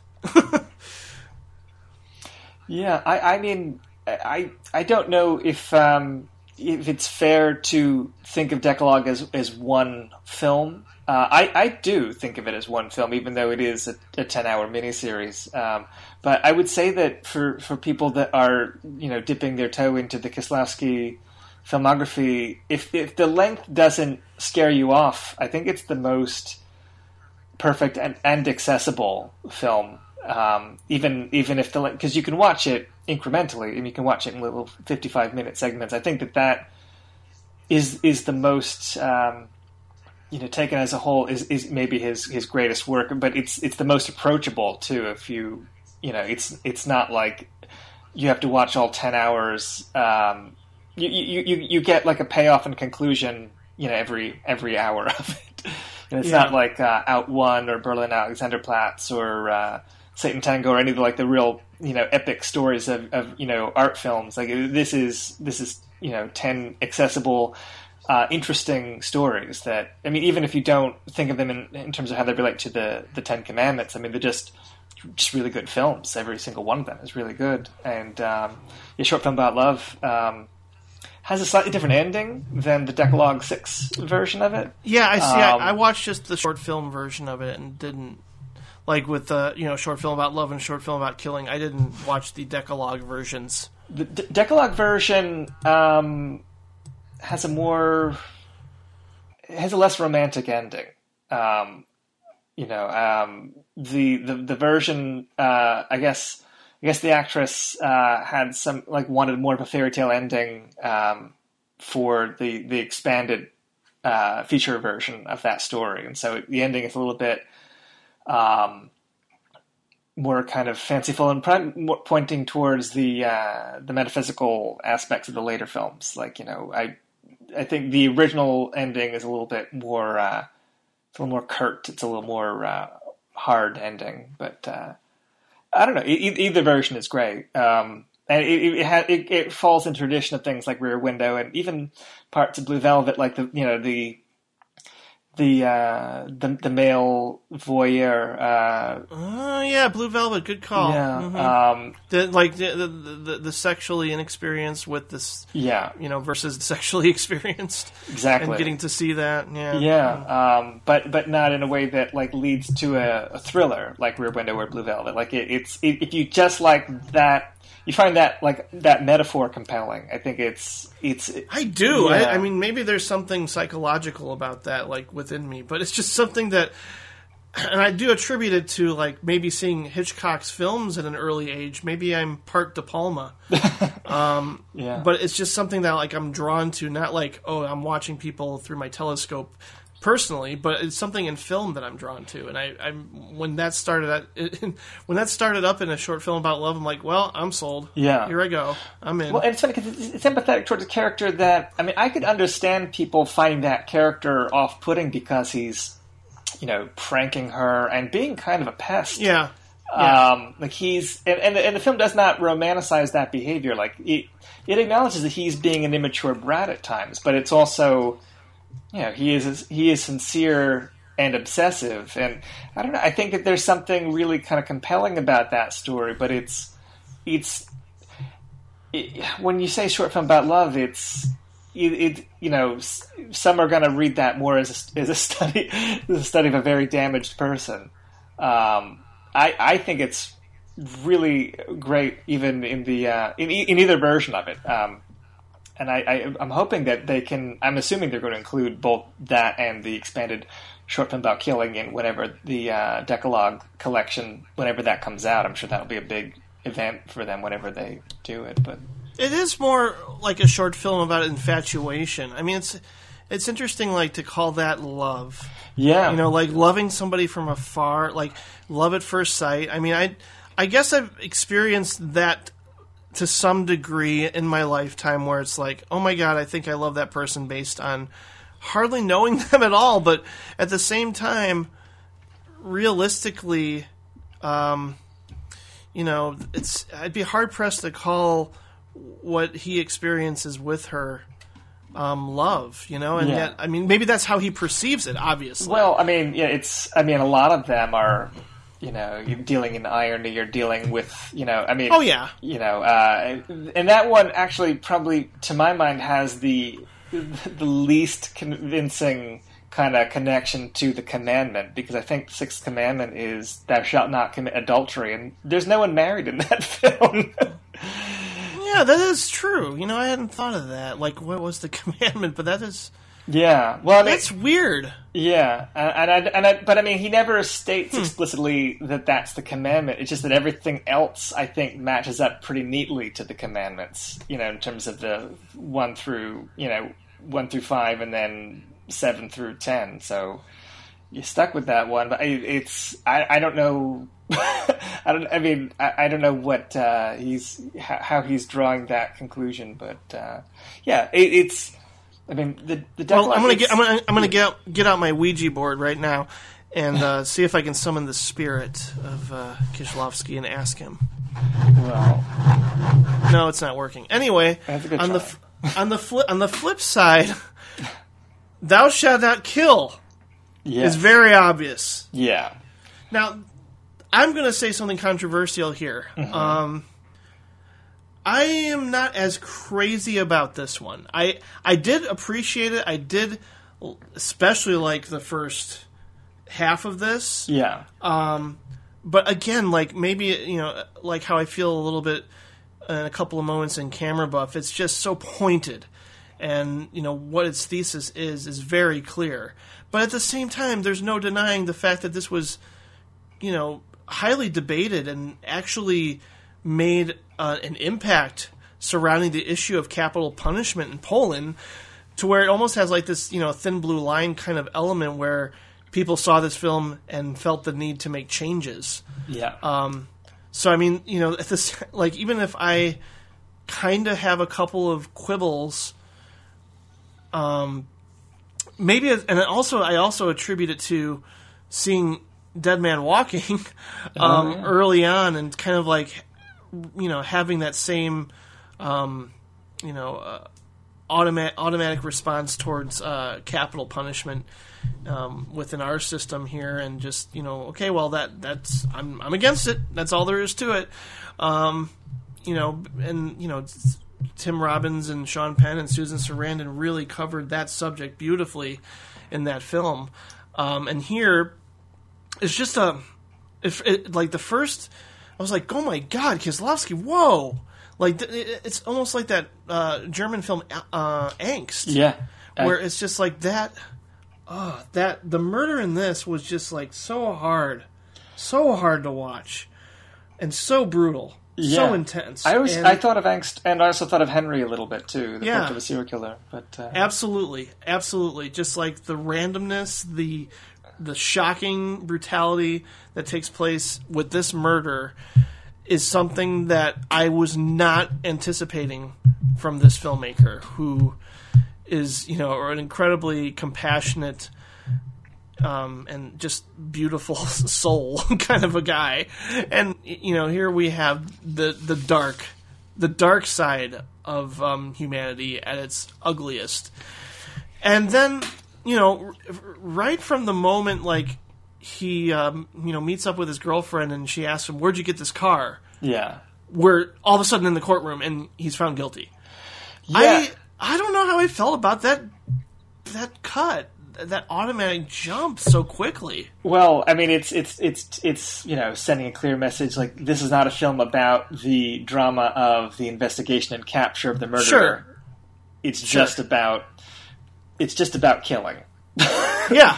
No, yeah, I understand that completely. I was just like it was so jarring for me and so unexpected. Yeah, Not that like I found it bad. It was just like I'm not I'm that's just not at all. Oh, it's a it's a it's a totally bold decision. I mean, it, it, it catches you off guard. I mean, that it, it's I don't know. It's funny the the contrast in that in in the way that the, the murders take place because both are presented as murders, um, but Yeah. one one is by chance and one is deliberated over. and One is in nature. One is in a sterile institution. I mean, they're contrasted in real uh, clear cut ways. It's that's maybe one of the first ones where he he has a partnership with a DP who encourages him to push uh, push the stu- like the visual l- language, push the color palette. Uh, oh yeah, there's a gr- there's a green filter and it it sort of looks depraved and yeah. cold.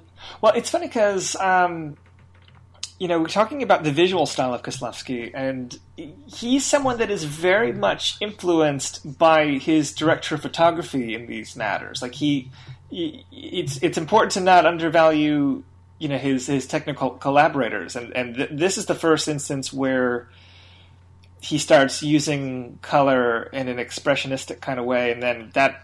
I mean, he goes way further with it, like after Decalogue. But um, yeah, because it, it, makes it it's it, it's a very ugly looking film, but by design in a way, um, and he's The, not and he's not asking for sympathy from the victim too because like you know early on it shows the victim like kind of as a not a pedophile but just like a a, a creep uh, you Yeah, know, he's- he's leering not- after young girls and Yeah, he's not a saintly innocent that is killed, and you know the, you almost feel like some degree of empathy for the murderer because you know he's awkward in the way that you know we all feel awkward at times. You know, it's it's not it's not so easy. Um, but at the same time, you know, the murder is so barbaric that you know you, you, you don't. I mean, it does it does cause you to ask those questions depending on what your feeling is on capital punishment or not. I mean, um, I, I don't know, but the, thing is that that film is the most the most propaganda uh, of all of the Kieslowski films. Yeah, And- that's exactly what I was thinking. I mean, it's just like, okay, this is. I mean, it was such an fierce opposition to the death penalty, bluntly stated um, that I almost felt like I was getting hit, hit in the head with a ball-peen hammer. But at the same time, I was like, I agree. Um, so I mean, I understand his stance Yeah, you know i mean i just I, I was torn by it i didn't i didn't dislike it i just didn't necessarily like this there was very little subtlety to be found here and Yeah. you know this coming from a director who i think is you know capable of subtlety subtlety Um, to the point of ambiguity and mysteriousness, or even obscurity for some Yeah. tastes. Yeah, yeah. It's it's the one that feels like what if you like it. What's good about it is totally different from all the other Kieslowski films because it's it's not visually attractive and it's really blunt and direct in what it's trying to say in a way that I mean, if you look into interpretations of the Three Colors trilogy or or uh, the Double of Veronique, I mean, there are countless pages devoted to you know picking those things apart and finding all sorts of symbolic meanings. There's there's not a lot to pick apart with short film about killing. It's just it's it's very it's very much like something like you know a Haneke film. You know, if if maybe even more blunt um, yeah than something like Funny Games or whatever. Um, yeah, I mean, it's it it has its place and it's interesting. I think that for me, I'm also so jaded by horror films that I don't. I, I'm not. I, I the, the murders are are horrific and powerful, but they don't have me like you know scrambling under my chair the way unsuspecting film festival audiences would have reacted to it in 1988. Um, like it doesn't, it, it doesn't like overpower me the way a more extreme film would. In in, and I guess for the time it was an extreme film for that audience, but um, I don't know. You just have to take it then as this kind of uh, very messagey kind of film, surrounded by films that are a little bit more poetic and ambiguous, and so it does kind of stand apart from the rest of the Decalogue. Yeah, I find it silly that it's taken us this long to use the word poetic to describe his work because like that's that's one of the first things. Yeah, I, it's just it's just like yeah, m- meditative, existential, poetic. All those apply, but at the same time, like the majority of the Decalogue, you know, they they they are very simple stories about very complex people. You know, Yeah. they, they present themselves in a way that is like the antithesis of something like Double Life of Veronique, where, you know, it's you got mostly point A to point B to point C, but never in a way that I find um, preachy until until killing.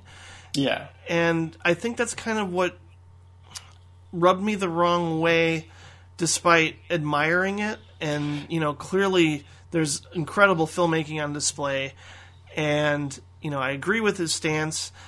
I think it's just, I, um, I've grown, like, I understand at the time, like, if I'm going to reframe it again, at the time, I bet this was a profoundly important film and something that people were not used to seeing or experiencing or had thought about really until Yeah.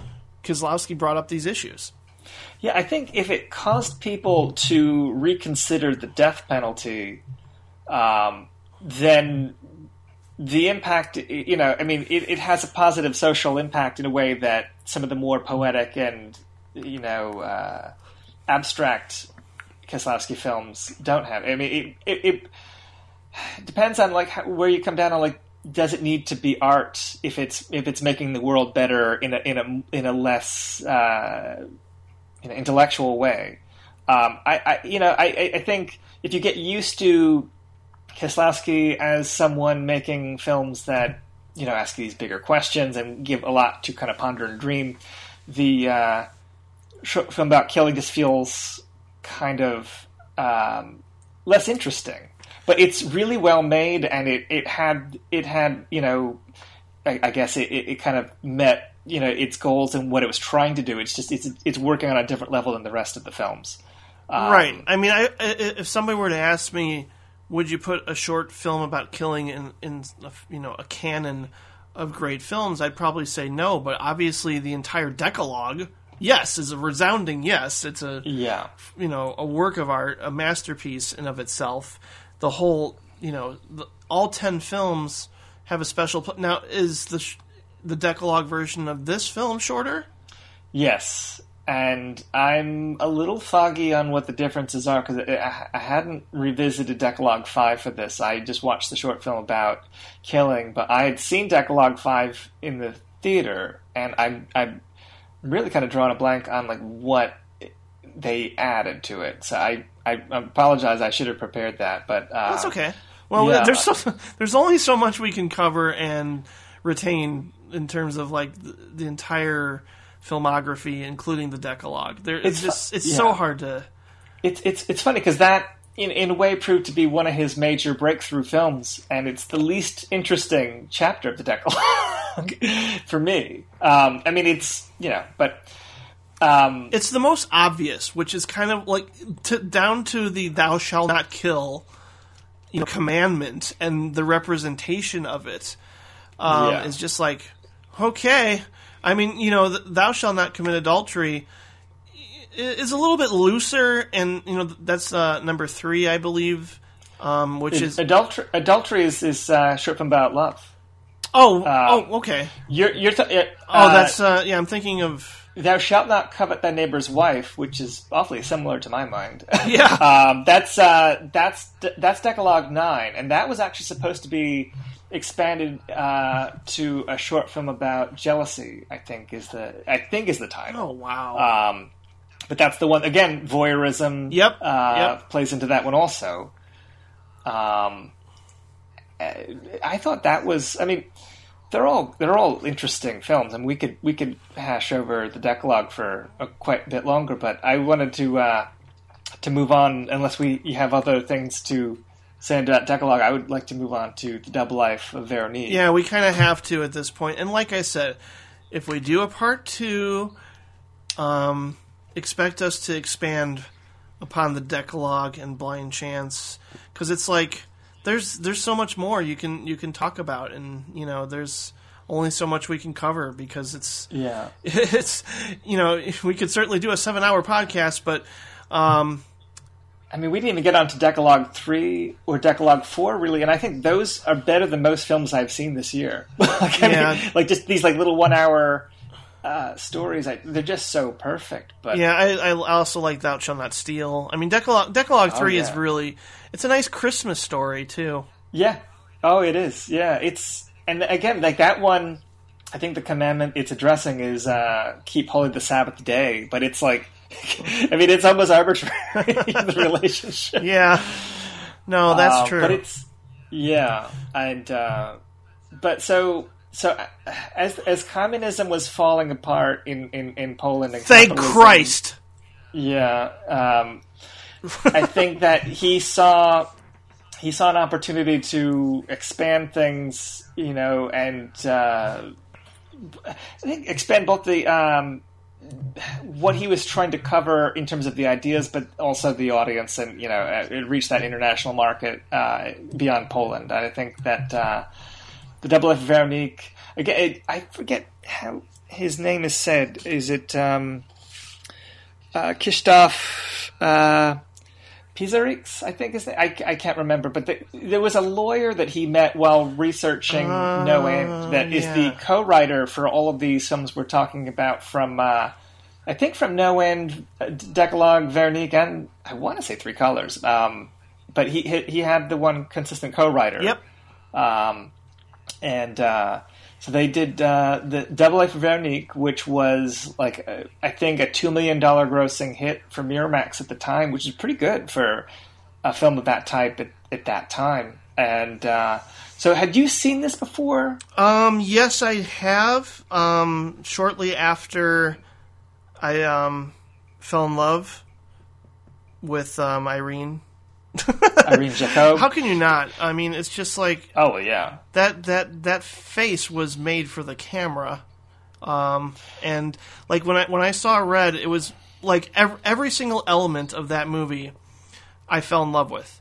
Um, start you know starting from that opening shot, her face, the cinematography, the music, the the voyeuristic aspect of it. Like you know, Red is like we'll get to it, but it's it's the best of all worlds. So eventually, I found myself going back to Veronique and renting it, and uh, was completely transfixed by it. Um, my review of it now would be like imagine if Enemy was doused in melancholy. that's a connection I did not think to make, but you're right. It is.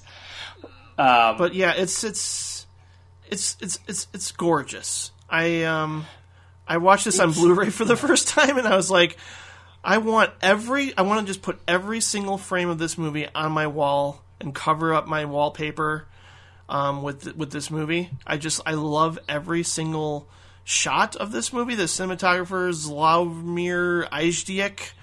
Um, you know, obviously he, he he shot some of the Decalogue and um, or maybe maybe the first one. Shoot- maybe the first one. did he shoot? Did he shoot Red also? I think so. Yes, I think so. Yeah. I mean, Um, it's it's just crazy because like you can almost call uh, Veronique green because there's so much green throughout this movie, and I don't know if it represents anything per se. It's just really highly stylized. Yeah, yeah. I I mean, it's it's.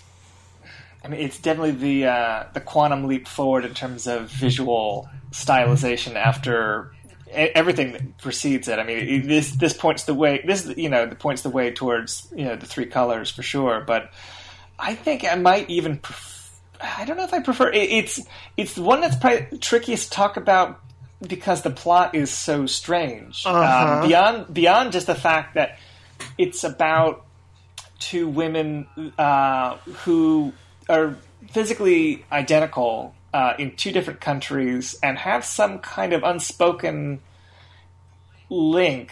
Um, I don't know how, how to really sum this up without you know spoiling it or just making it sound a lot more uh, conventional than it is. Um, it, it is the most beautiful Kieslowski film, and maybe one of the most beautiful films. Period. Um, I, I'm I'm trying to think what in terms of just the music and images and how every scene plays out in this kind of dreamlike fashion, but not dreamlike in a um, like the nightmare dream logic of something like you know a David Lynch or even Bergman or you know some of the artier uh, Altman. Like it's not like. Um, I'm trying to think what you would even compare it to. I mean, but it, it's because it's not quite like um, like it, it, it's it's it's it's more dreamy than the uh, the three colors, but uh, dreamy in that like events play out realistically, but you think about them and put them down on paper. It's like, wait, why is she gotta? You know, wh- wh- why she, she's she's going to visit this man because of these recordings? Like you, you know, you think about like the character motivations and their Yeah, you got you got you got to very- forego logic. Yeah, exactly. Like it, it, it just things play out in a way that if you step outside and question character motivation, you might find it a very frustrating film. And some people think the film is ridiculous. I mean, for everyone that thinks it, I mean, I think most critical re- response to it is very positive, but in a way that's hard to explain because if you just map it out on paper, it, it, it can collapse. Um, Yeah, I can see people looking at like the puppet stuff and rolling their eyes and finding it ridiculous and you know, maybe maybe maybe this can be labeled as too surreal, but it speaks to me in a way that I again, it's it's it's almost like you know, how I feel. Kind of, it's it's not in the same ballpark, and it's certainly not thematically the same. But how I feel about Punch Drunk Love is almost very similar to how I feel about Double Life of Veronique, in that I'm like so moved by it visually and just you know like little subtle gestures or little certain moments or one sentence of dialogue can just wreck me and I don't even know why like like when she you know finally looks at the photo of the woman she took a picture of and starts crying I feel moved by that and I logically I don't know why she's crying about it um, I think I think maybe yeah. she just like feels a certain sadness and loneliness um, even yeah. though she recognizes yeah. the fact that maybe there's another self out there. Um, yeah, yeah. Actually, um, that scene reminds me of the uh, moment when they're crying in the Silencio Club. Exactly. yeah, yeah, yeah, yeah. Totally. That's and that's. It's so weird that like I think the first time I saw this and the first time I saw Mulholland Drive, I wasn't moved one iota, and then like the second and third times I've seen both of those movies, I'm like a mess and it's it's so hard to yeah. know specifically why. It's just there's something about a movie that can just move me visually. Um, you know, there's like reflections refracting and faces distorting, and like there's a random moment in this where a guy flashes his genitals. Um, like there's just it's just a weird movie that somehow invades me. Um, it feels like a lucid yeah. dream.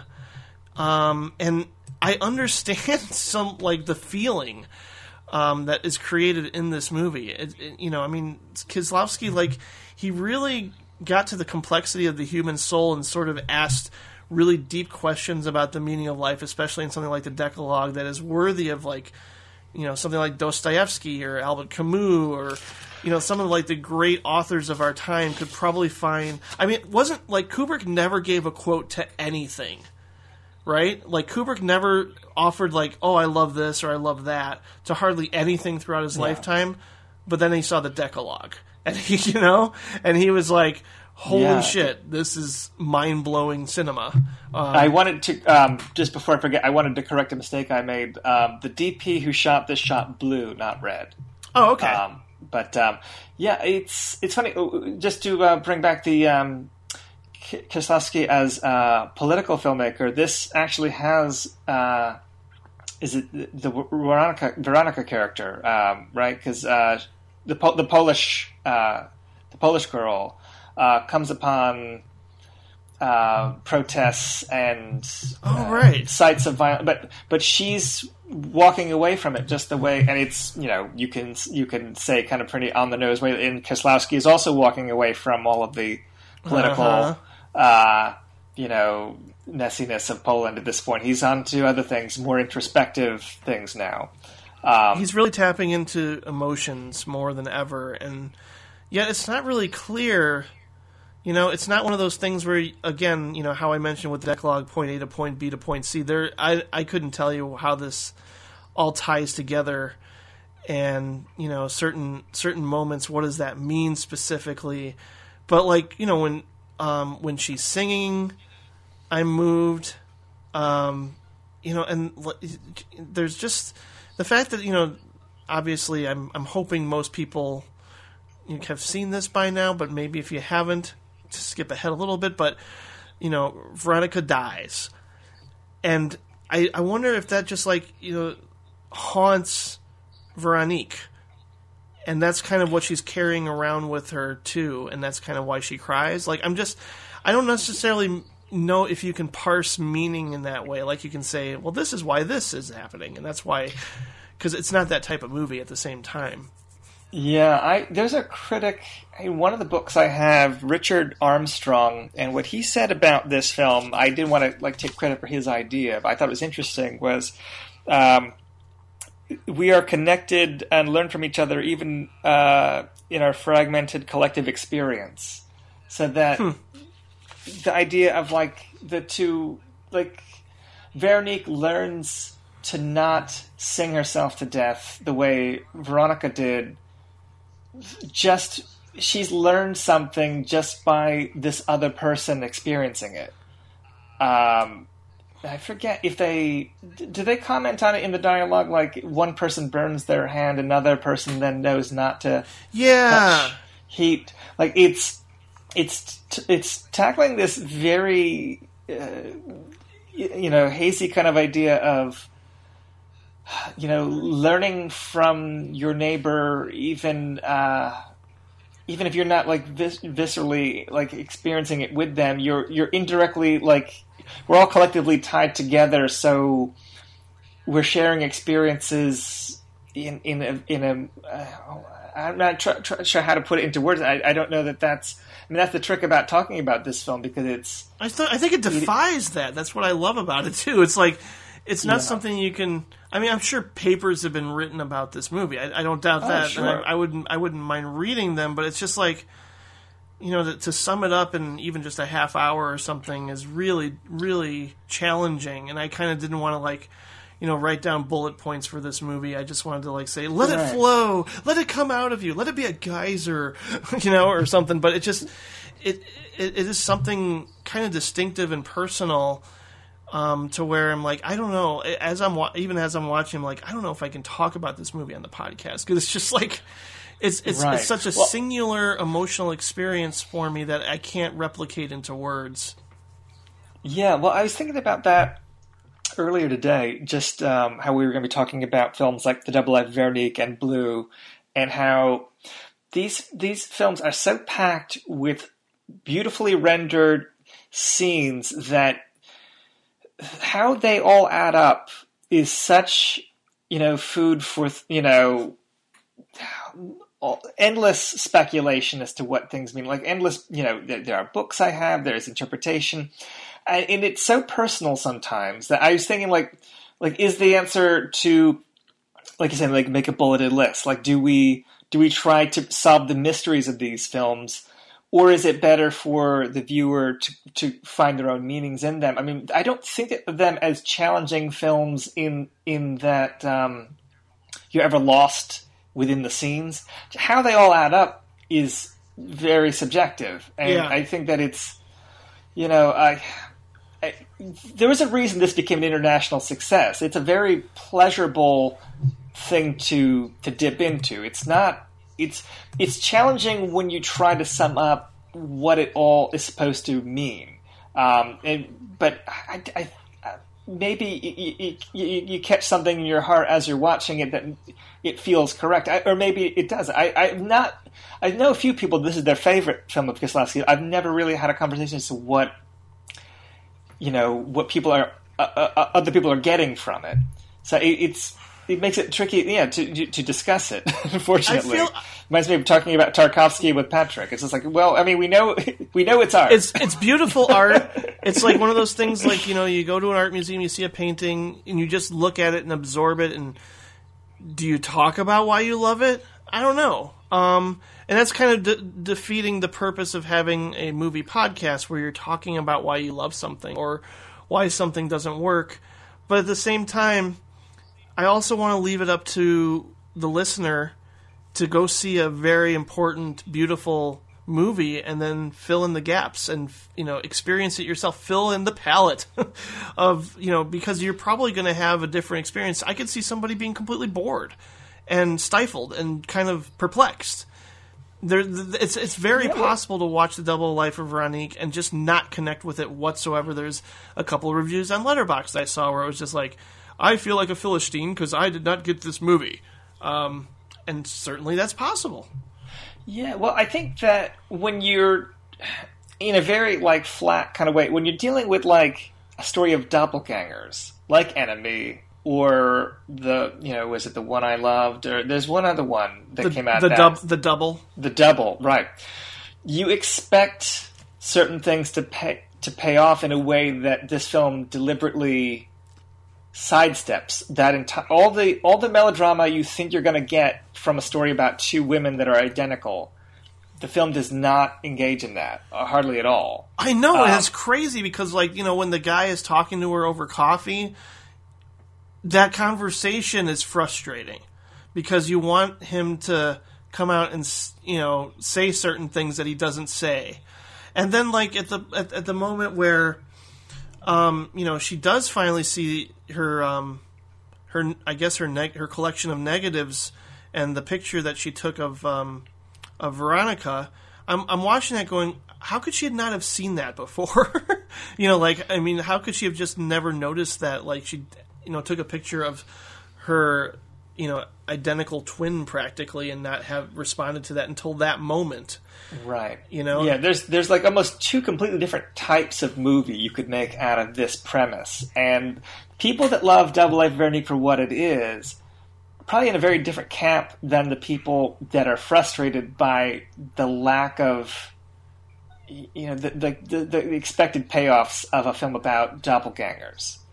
So Um, could you could maybe like you know in the same way that we you know talked about how a short film about love could almost be like a, a blue velvet do you think that this is kind of like Kieslowski's Mulholland Drive in a way I, I mean, I you know, I don't think of it that way because Mulholland Drive.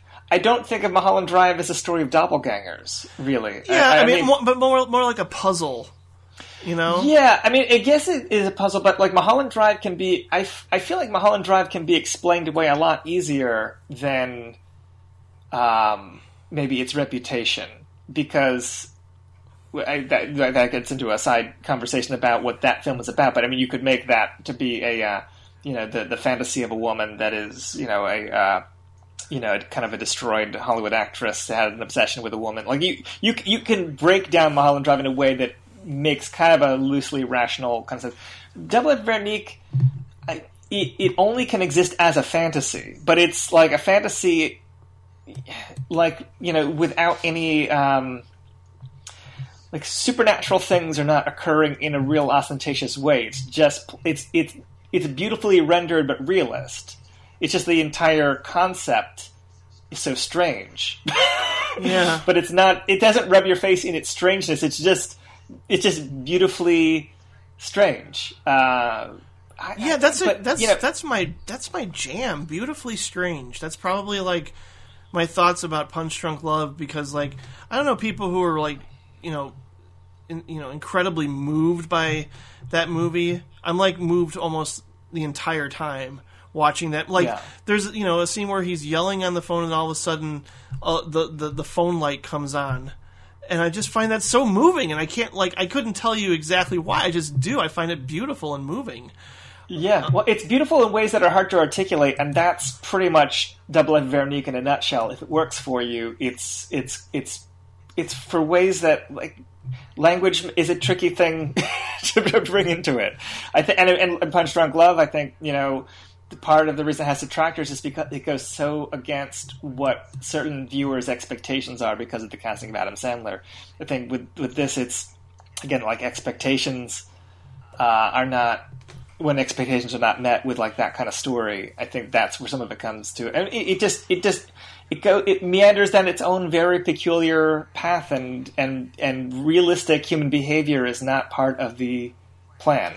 which is fine by me. I mean, like maybe on a, also a very surface level, you know, early on in this film, there is a huge response to the transformative power of music and singing, which is automatically going to resonate with me. Uh, being a, Yeah. being a musician, so I mean, like I, you know, I'm not the biggest opera guy in the world, but at the same time, there you, you cannot be you know, you you can't be indifferent to somebody being really passionate about what they're, you know, about their about their passion. And so when Yeah. you see that taking place and then you see the results of why, you know, she ba- basically dies, it's it's it's really it's tragic. It's it's actually funny that it's kind of hinted ironic. at. it's hinted at in Decalogue Nine too. That whole notion of someone Yeah. who's a great singer, but the uh, the dangers of being a singer, I guess, was something that was on Kieslowski's mind. So I then, think but- to sum it all up, each each person could probably put together their own theory and connections about the double life of Veronique. I mean, it's very possible that you could watch it and not be into it and not be moved by it. Um, I just it's in the upper tier. It's it's so close to being my favorite. Um, I think at this point though it's obvious what my favorite is, and we're going to get to it very soon. But um, yeah, yeah. but um, I mean it's it's it's phenomenal, and watching you got to watch this thing on Blu-ray. it's beautiful. Yeah. Yeah, I need to pick it up on Blu-ray. I only have the DVD. But uh, speaking of music uh, and uh, mysterious kind of uh, open to interpretation films, so do you want to tackle Blue? Oh boy, one of the best movies about grief. Um, I uh, I mean this this was my first experience with him, and boy oh boy what a doozy! like, um, I mean I remember first being a little restless when I first saw this because I, I mean I wasn't in tune with foreign cinema at the time and I wasn't prepared for kind of the languid pace and what he was trying to capture with the experience of um, of a woman dealing with the loss of her husband and child. But um, I mean, it's it's all set up so beautifully in the opening, and you know, this is the first obviously where you're seeing a lot of you know blue representation throughout the film. And yeah. and this is this is arguably the most visually impressive of all of his films. I, I mean you could make an argument for red i guess but uh, visual pyrotechnics i mean considering like the the realist style of the post you know of the documentaries and things like camera buff it's like it almost feels like another director in terms of the visual language of it. But then it's you know the, the you know the philosophical concern. I mean, it's still Kieslowski, but it's it's so flashy. yeah, I mean, yeah, I mean, you know, and, and he sets up things so well visually. He that's one thing I have to say that uh, clicks with me the most about Kieslowski is is he he is a premier filmmaker in the art of showing, not telling. He will yeah. show you something, and you have to piece it together in your mind. Um, not every character is going to come out and say what's going to happen next or what they're feeling or processing. Um, he's he's showing it visually. He's showing it through you know uh, body language and facial expression, or in this case, at the beginning of Blue, you're seeing um, you know a faulty uh, mechanical issue with the car, and that sort of foreshadows exactly what's going to happen. Um, and you know, again, like I think the opening scenes of all the films in the trilogy also present flawed technology in a way. Like, I mean, maybe White, I'm kind of stretching it a little bit with like uh, you know the the the big trunk traveling on a conveyor belt, but um, y- well, no. I mean, if you think about even uh, just I forget if it was uh, Dennis Lim's visual essay on, on Red or, or where it was, but the uh, and technology, even so much as the telephone. Yeah, um, oh, it's yeah. not. It's it's not. It's not a a, a, a harmonious relationship he has with it. I mean, there's so many news. telephone conversations in all of these movies. So many connections yeah. and disconnections and miscommunications. Um, yeah. Do we want to get into what the the three colors represent as far as like the uh, the French Revolution and and blue, white, and red? What they're supposed to mean symbolically? Yeah, you know, blue. Yeah, bl- blue is liberty. White yeah. white is equality, and red is fraternity. I almost feel like I'm in class, and I have yeah. well, because I mean, because you know, I've I've heard you know I don't think I knew that that's what I was supposed to be looking for when I first saw Blue, and I don't know how necessary it is to have that extra, you know, layer of meaning. As you know, you know what when we say um, liberty is the theme of Blue. I mean, it's an ironic uh, depiction of liberty because it's you know it's it's her free of you know responsibility, uh, but it's what she, she can't like she can't it's, it's, but she can't escape it at the same time. Like right. you know it's showcase this movie showcases a person who almost needs to and wants to shut down and avoid people but is constantly forced to deal with the outside world and I think that right. I think that that's that's the case for most people experiencing intense grief. I remember experiencing that after the loss of my dad, where it was like, God, I just I, I want to stay in and process things and you know almost shut down and watch movies and relax and decompress and deal with my depression. But I do have to go to work. I do have to interact. I have to you know meet up with my girlfriend. I have to do things even if everything in my body and mind are telling me don't. And I think that's that's kind of what this movie showcases. She needs to, you know, um, move on and also work with the compositions and do all these things, even if deep down she is like in a state where she shouldn't, in a way. Yeah, well, uh, it's funny because that character, and this is something a few essays I've read kind of remark on, is you, you're given this person that everyone's going to feel sympathy for on some level because she's experienced a tragic loss, but then her grief makes her such a a cold, expressionless character that she becomes a very tricky point of identification for the viewer. Um, That's true. That's definitely true. I think. I think that, that I think that plus the languid pacing and all of these moments that are kind of ambiguous in terms of what they all supposed to mean as far as like the, the various episodes um, I, I could, I'm not going to start listing them all off, but it has a lot of digressions that don't seem to connect with the larger story of this woman uh, grieving the loss of her uh, husband and child, and then also, um, you know, is she is she going to is she the the composer of these pieces that her husband is recognized for, and will she finish the work herself, or she's trying to destroy it? Like, but there's all these these side sidebar kind of scenes, like uh, you know, with an exotic dancer, or with like a someone fleeing, you know, uh, a, a, fight, you know, in her building, like all, you know, and I don't know. I mean, some things are like obvious symbolically, like um, a family of uh, was it rats uh, oh yeah. And then you know, she she uh, she has them killed, uh, and you know, you, you, the you know what you're meant to you know take from that is like you know uh, symbolic of a family, and she can't have any kind of family in the house. but like, uh, I don't know. I mean, it's a it's a kind of film where you can look for symbolic meaning in every shot of a coffee cup, you know, if you want, and people do. I mean, there are there are books, there are essays, and so I, I, you know, when talking about a film like the same as Veronique, it's like, at what point do you stop breaking down everything when talking about it? um, it's it's a really. I know you don't want to take you don't want to take away from the magic. You don't want to take away.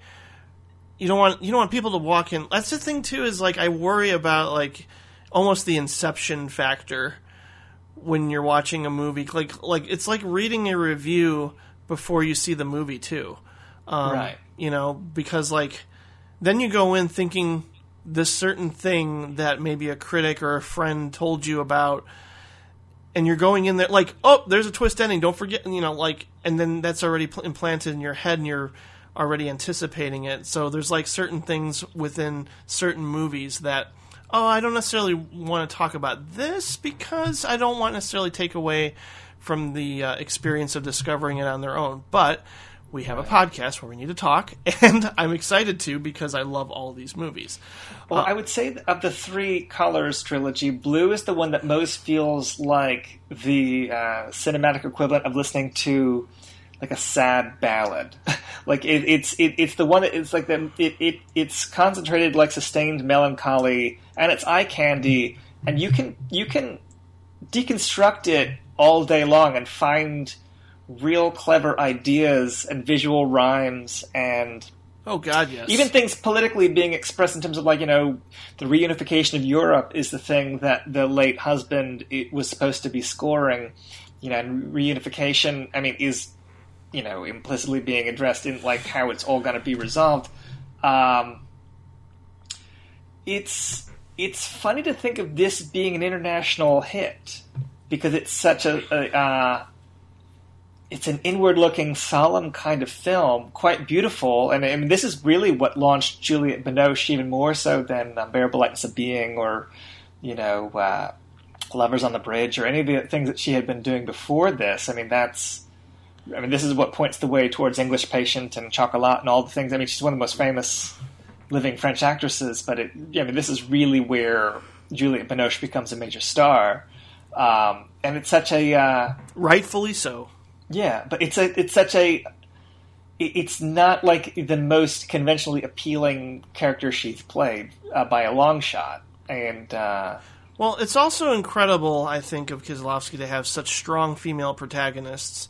Um, Yeah. They're multidimensional, they're intriguing, they're very complex. They're not always likable, especially in white, obviously. Right. Um, but I mean, here I I just think it's just a, a really intense de- depiction of grief and what it's like to mourn.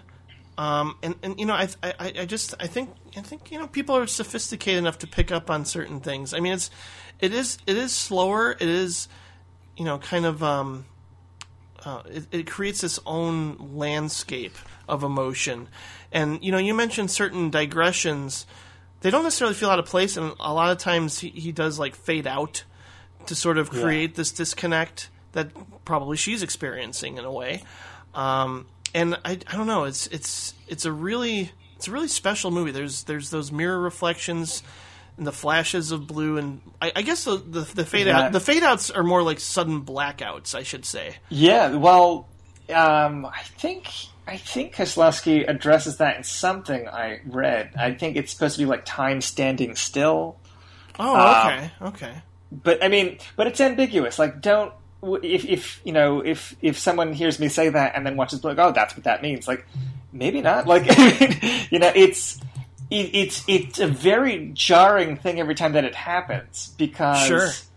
because the music is loud on the soundtrack and things just stop and it's a very like it's a very disconcerting effect every time it happens and very self-conscious in a way that might take you out of the film or make you aware of the filmmaker. Um, it's like an inherently experimental, um, you know, move. But uh, I mean, th- th- this has got so many scenes that are just so, I mean, just visually striking that if you just watch it with the sound off, I mean, you're still going to get just aesthetic pleasure from the film. Um, I, so it's I don't know. I mean, I, I, I knew people that, that this was their favorite of the three colors. I, I mean, you, you only seem to ever meet people that prefer blue or red. Uh, I, I dated a girl that liked white best, but she's the only person I've ever met that liked white the best. No, no, no, no, no. Like the majority of podcasts um, that I just like looked up.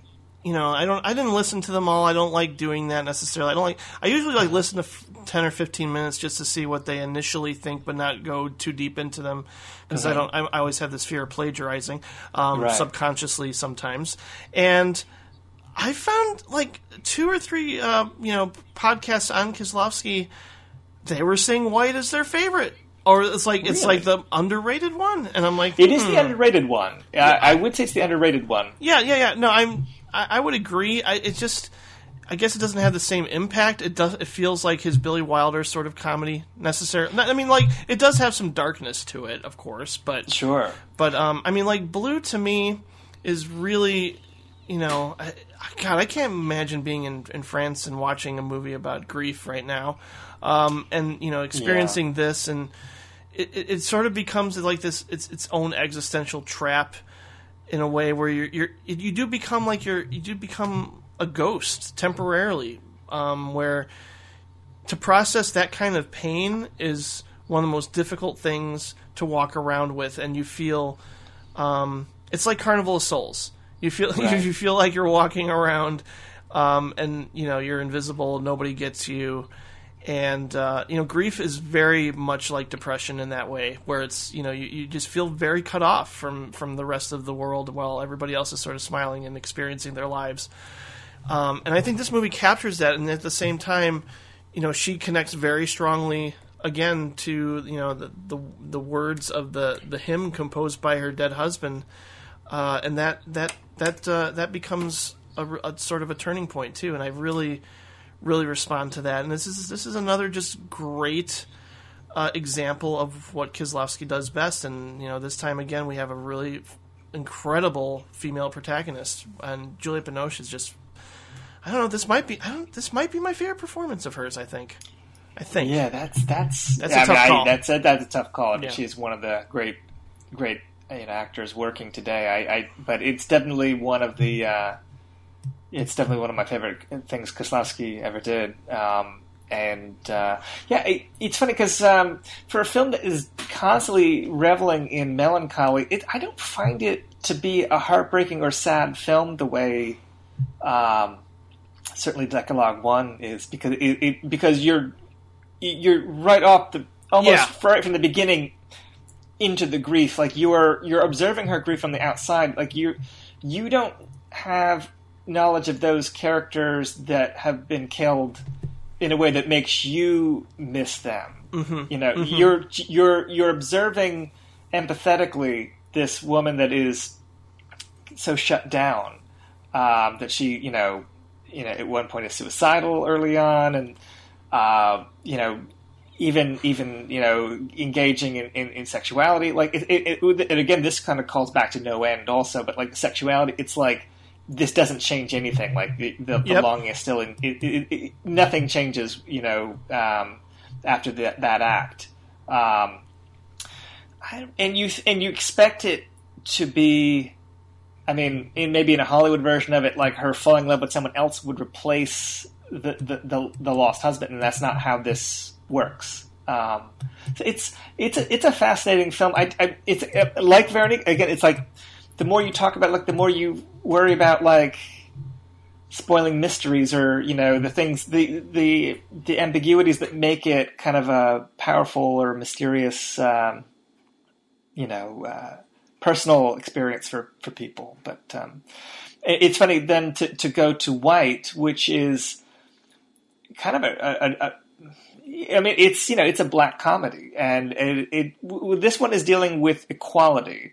And so when when I tell you that, what what do you think he means by that? That's an interesting question. Um, Because there's two distinct Yeah. popular theories for that, and they're both You know- they're both probably valid. Well, I mean, what's strange to me, you know, I like I I, I don't know if uh, people would agree with this at all, and it's I don't know if it's a popular opinion, but I think I think they get better as they go along. Um, I mean, I I obviously love blue, and white upon a rewatch keeps getting better. Oh yeah, Um, it's a subversive comedy, and it really wasn't until like I you know did a little research and kind of now it seems obvious that it can be seen as a greater metaphor for the relations between Poland and the West. right. Um, you know, and just I mean, obviously, I didn't pick up on that when I first saw it when I was younger. You know, but the just now it seems very obvious to me when equating something like an erection with power, and you know the fact that he can't get it up yeah, in France means something. sure. Um, I, you know, and just the fact that she rejects him because that really pisses me off. But I understand that's that's possible. I mean, there, the you know, not to get too personal, but there was one time where that happened to me, and the you know the the person I was with didn't have the the most uh, sympathetic response, and I was really shocked and taken aback by that Yeah, and I think um, you know I think that that that is an indication of this relationship uh, being incredibly unfulfilling, but at the same time he still loves her, and then at the same time he uh, plots revenge and he manages to sort of rise up. And I think like just watching the rise up in a you know, like almost like a Scarface kind of fashion, less less uh, grandiose and insane, but yeah, nevertheless, I do find it. I guess you know the equality component as being between uh, you know Poland and, and, and the West in Yeah. a way, just like finding finding a, a balance and a, and a connection between those two. yeah. I think that that's I think that's what the intention is. Um, you know, because I, I think Roger Ebert, somebody was saying like, oh, you know, he wants to be equal to her. You know, Yeah. in in in in a, in a uh, in a more literal sense. But I think it is meant to be a metaphor for the uh, the newly capitalist Poland and you know its its place among the other European uh, countries and uh, It's almost like you know having an inferiority complex. right. And and it, it it being the most Polish of the three colors films, it, it is you know Yeah.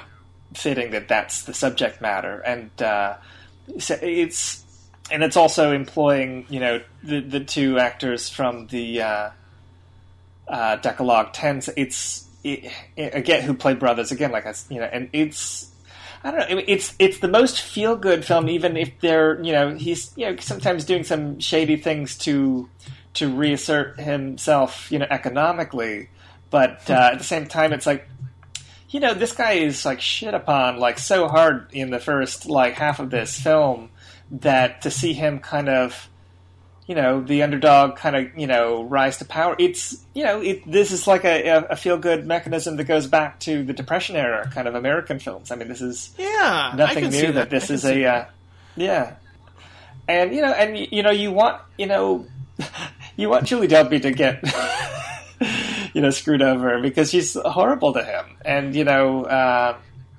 but at the same time i don't know how, know how much to go to the very ending of it but like uh, you know it's it's know, it's it's a really engaging subtle uh, kind of commentary but it's also you know very funny and very you know um, I think after the, the, the solemn poetry of Blue, it's kind of embracing uh, switch for the better. Uh, to, you know, so that these are not.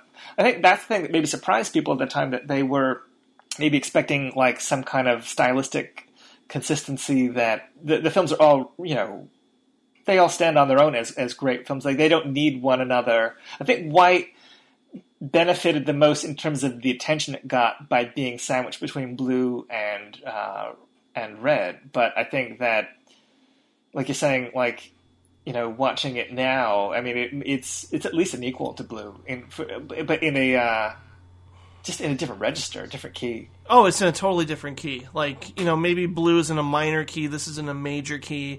It's it's less understated. Um, it, you know, it has it has a lot of irony going for it, but um, you know, I mean, it, at the same time, I, I do think it speaks again, you know, in the same way a lot of the Decalogue films do um, to humanity and just the nature of and flaws of people in terms of you know the, the problem with equality is that I think we all want it, but everybody wants more. you know, like like I think that's the problem. Is like we think we want to be equal, but then th- there's this like at the beginning, in a way, Julie Delpy is overpowering him, and she is getting off on that in a way, and then the the reversal happens. You know, like she he wants to be equal to her, but then he gets to you know essentially just e- exact revenge and reclaim his dignity that way Yeah, uh, and then you know, and, and, and equated to that is you know uh, an economic um, equality. you know, to to you know to the idea of equating um, money with sexuality and power. That's the one thing I think about when I think of white is like, yeah, that that's kind of a a broad, very direct theme to address. Um, but at the same time, it's entertaining, and I still think it's you know um, a part of the trilogy and should be. And I really Yeah. enjoy it on its own. And I, you know, I obviously I, I will always be a fan of Julie Delpy, and I, I find I find the whole story um, really, really interesting in light of. It's like going. It's, it's like I want to do the antithesis of Blue now. Um, Right, You know, that's yeah. kind of like what I think he decided to try out, and I'm sure at some point he saw like a Billy Wilder movie and maybe wanted to have his own take on that within this trilogy in a way. yeah. um, I mean, it's, It's, a black comedy. yeah, uh, a black comedy named White. Exactly. Yeah. so the uh, the uh, the, I the- sounded the like final- the, I sounded like the Pillsbury Doughboy for no reason. I don't know why. Sorry. That's Go ahead. Right, all right. it's the uh, so then wrapping it up with Red. Um, Oh boy. I mean, was so? Did you see them in order then when they r- originally came out? I believe so. So, what was your first take on when they first came out? Did was was Red your favorite then? Yes. And I was so to- like 1994 was the first year I ever made a top 10 list. You know, and um Yeah, did you choose between Red and Pulp Fiction? Yep. Just like the can Jerry. Yep, pretty much. I that's exactly how I felt at the time. Uh, and you know, I was I was a huge fan of Shawshank Redemption at the time. I still kind of like it. Sue Yeah. me, but um, you know it. The opening shot. It's funny because like a couple years later, I remember seeing Bound, and uh, there's there's this one shot in the movie Bound where they they follow a phone line. Oh, that's right. I wonder if that's a reference to Red. And I was like, that is a weird movie to reference in in this gangster mafia lesbian movie. But I just I just remember like because my my my memory of that opening shot of Red is so strong because like this was at a time where I hadn't seen anything like that before. Um, I just was I I God, Red is one of my all-time favorite movies and definitely my favorite Kieslowski movie. It works in every way, shape, and form. I there's nothing I don't like about it, and I think it's just it's it's one of the most interesting portrayals of uh, you know of a of a relationship between two people who probably wouldn't have connected in real life, but they just they just have um, sort of randomly, um, unexpectedly, because you know she hit um, this former judge's dog and brings brings the dog, but the judge doesn't care. He's completely indifferent to the fact that his pet is harmed, and so she decides to take care of the pet. But really, the the, the, the central story of this involves listening to phone conversations, a la the conversation almost, Oh yeah, and you make that connection, but you're right. It does have that. But Um, yeah, I just man, the relationship that develops between these two people, and then how that branches off into these other relationships, really is some of the best storytelling you'll ever see. Yeah, I would agree. I think it's. I mean, I, I, there's not like any hyperbolic praise you could, you know, heap upon Red that would, you know, not be accurate. I, I don't think. I think. I mean, it's it's exactly everything that you want in good filmmaking. like visually beautiful, interesting ideas, great performances. I mean, um, but let me ask you this: so. Like the Double Life of Veronique, this is a film that has this um, you know, unre- I mean, it's it, it's clearly working as some kind of fantasy or metaphor, but like the the the young man that is a potential love interest for the Irene Jacob character, who is uh, in a relationship that totally mirrors the judge's past, uh, almost to the letter. Do you think that that person is real? Hmm, I never thought of it in context of it being surreal or um, fantastical. I, I don't think of it. I mean, I think that he's supposed to be real, but at the same time, you know, the the, the whole idea that he could be living out the judge's life exactly in the past is a, ver- a Veronique kind of fantasy element. Yeah. And if it and if it isn't meant to be that, then the fact that he never interacts with the Irene Jacob character until the very the judge end. is watching it on television, and it could just be his projection. That's um, interesting. It's something I, I think I don't know.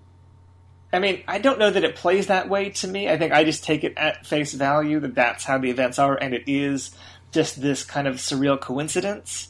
But um, It it, was just an just an idea that I just thought I'd throw uh, throw it to see what you I thought. did, I did just think of it as coincidence, and I mean, it's a movie that sort of plays with those expectations of what's really happening, but at the same time, I think it's it's still based in reality for the most part. I, th- I as far as I can tell.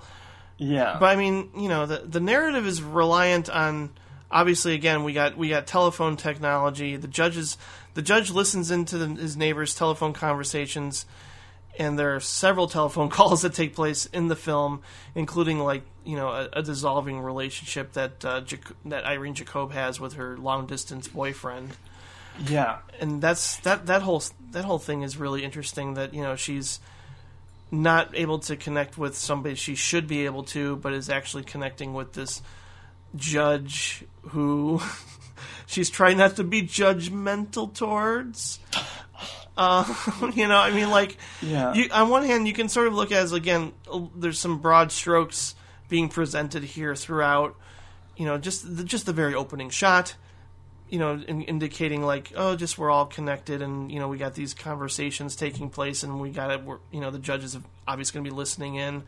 But then there's this there, there is this moment I gotta say that makes me, you know, rethink your um, hypothesis there with the storm kind of happening, and it's it's it does sort of take it into this fantastical place without it being with it still being grounded in reality. It's just it sort of walks that fine line.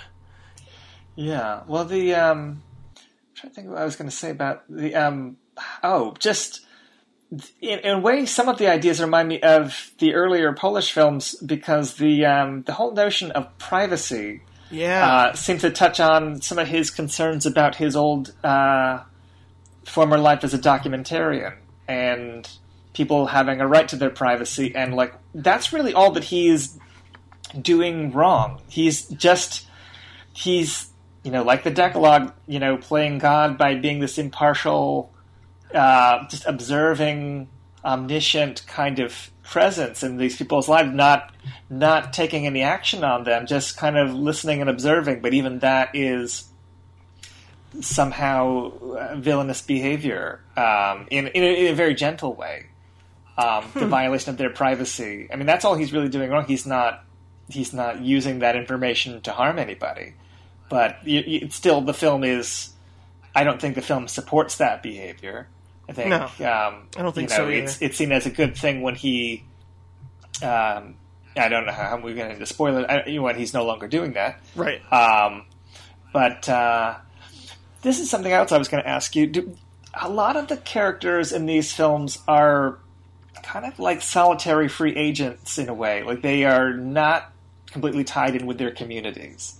Um, and maybe that's a generalization, but see if we, we, think about it, you know, we think about, you know, the Irene Jacob characters in uh, Red or even in Double Life Veronique. And then uh, you think about uh, Juliette Binoche Blue, you think about, um, I mean, what's his name? Is it Carol in White? I yeah. mean, he's, he's, uh, he's kind of going it alone, especially in the first half of the film.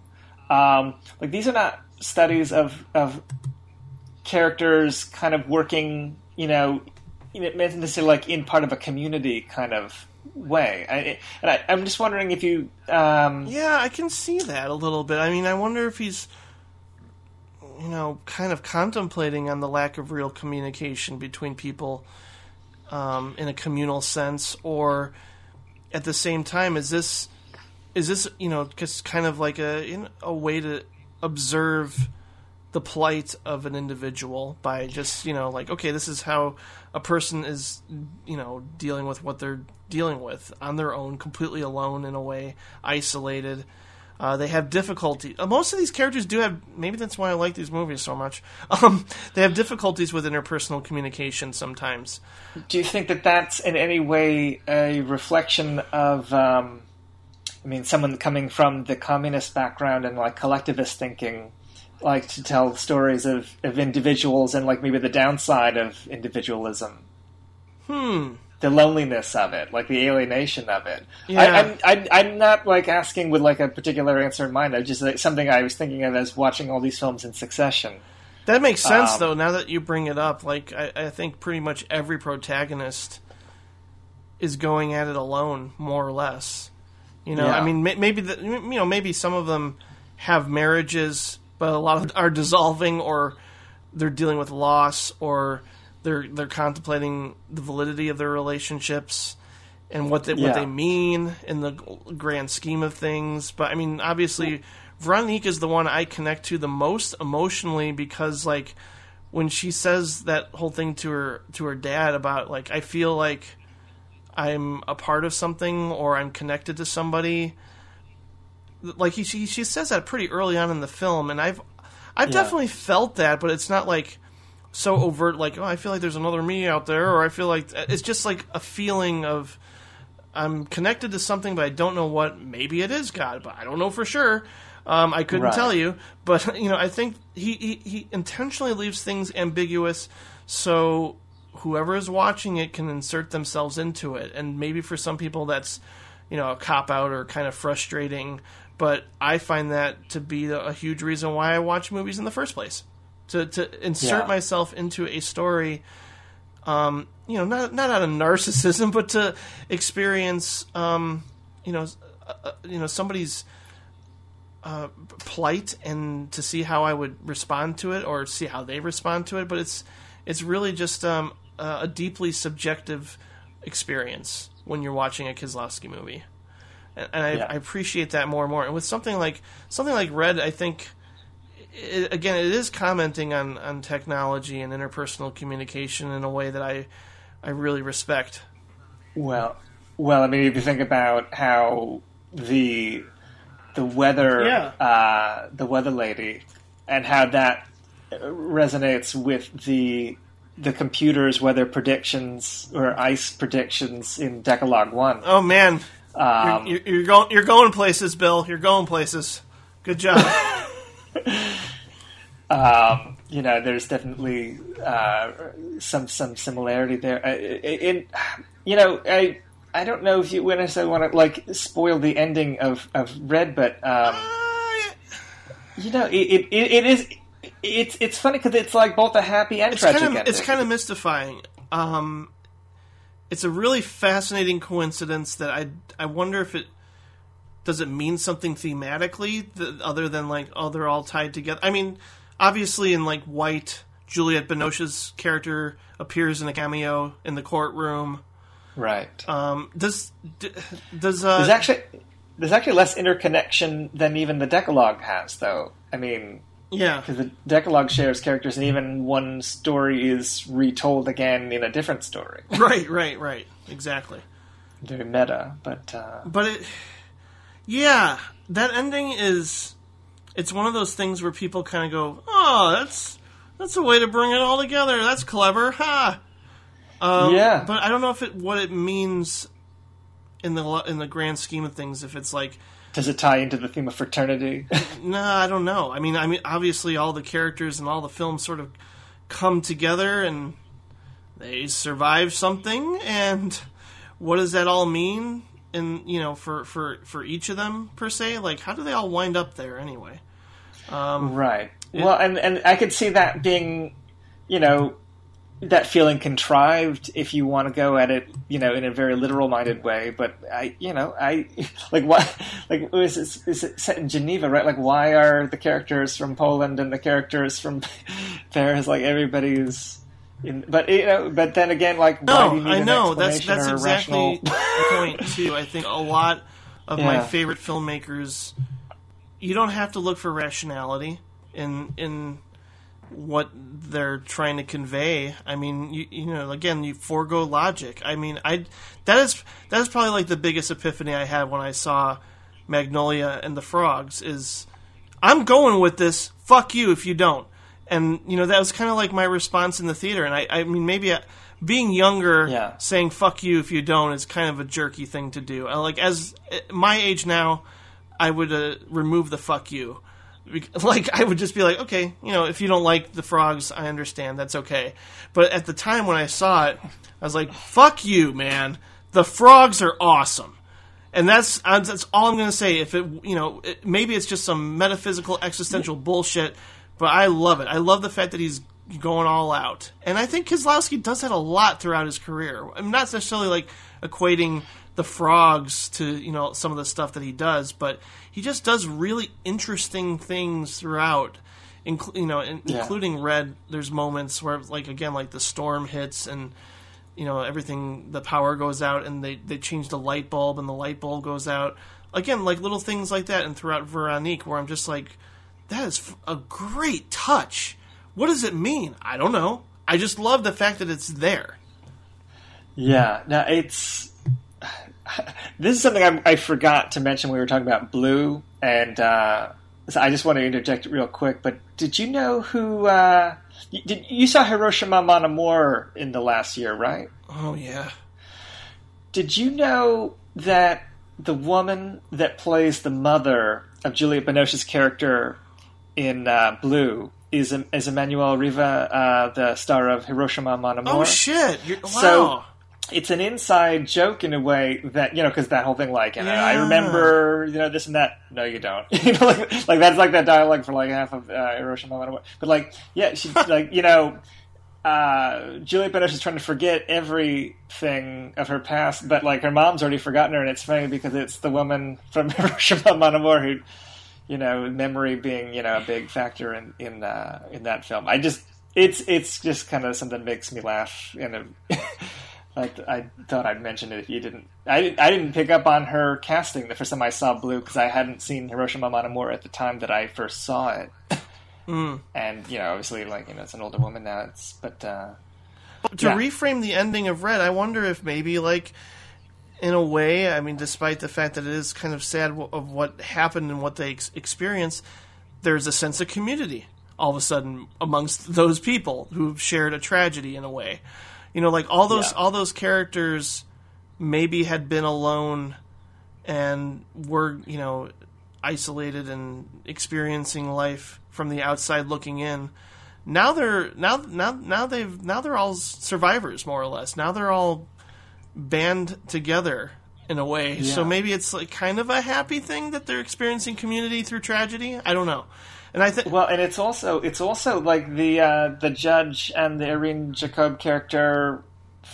In, in an indirect way, falling in love if if the young man is supposed to be him at another time in life, like it's it's like some sort of like miraculous romance. Uh, Yeah. You know, eh, which you know, if you- if you want to take it too too literal mindedly, like it's it's a, it's a ridiculous conceit, but it's but it feels correct for that story. Um, I don't know. It's it's it's a film like like any of these later Kieslowski films that like is open to a lot of different uh, you know interpretation, and you know that film especially is uh, the one that is most full of visual rhymes. Uh, we didn't really get into that so much. You know, Blue has that too. I forget if I was looking for that. I guess it's in white also. I mean, these are the kind of things that like Criterion visual essays are like made for because they will, you know, point them all out if you didn't find them for yourself. Um, but you know, shots that uh, resonate, you know, pretty graphically with other shots, you know, earlier in the film. Um, I mean, Red has, you know, I mean, the the way that the uh, Oh, the advertisement of uh, her, you know, is framed in the same way as her on the, the the newscast at the end. I mean, that's just one of like, you know, half a dozen examples in Red, but like, I can't Um, get over that. Like, if I'd been in a, theater and saw that, I would have been so obnoxious that I probably would have clapped. I, I, I- I mean, that that's a stupid way. Like, it's hard to not externalize my joy of just like doing that. It's just that is so such a great visual motif. yeah. And then at the very end, when you see that shot, I'm just like, that is so good. I love you, Kieslowski. That is so awesome.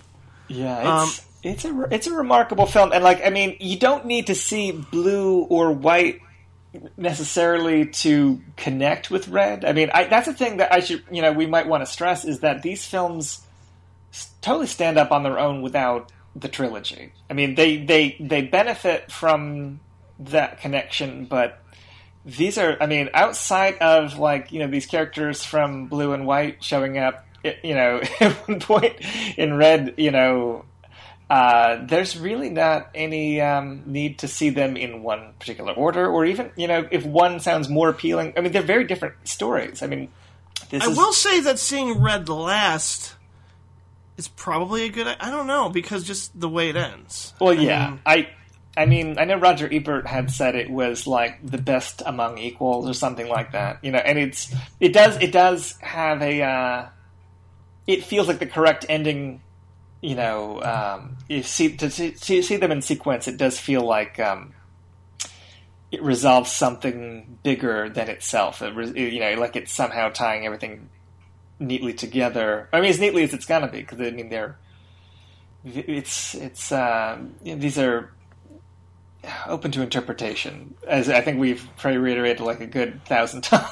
yeah, I mean, it, But- it, it's certainly it ties it ties the three films together in a way. Certainly, it's not like the ending of uh, Veronique, which we didn't really mention too about like the differences. There was two endings of Veronique that are interesting because like I love both of them. I love I like Yeah. I like the idea of her touching the tree and then it fades out. I think that's beautiful. But I also love the idea of Yeah. her run, running up and hugging her dad at the end of the movie, which I guess is a more emotionally satisfying moment that uh, I guess the Weinstein's asked Kieslowski to do. Yeah, So I mean that's that's Yeah. that's really interesting um, to think of him having to compromise. uh, You know, through, obviously I think that happened a lot with with with, with Miramax, but um, that's that's Oh, a whole sure. other story. I just I I love.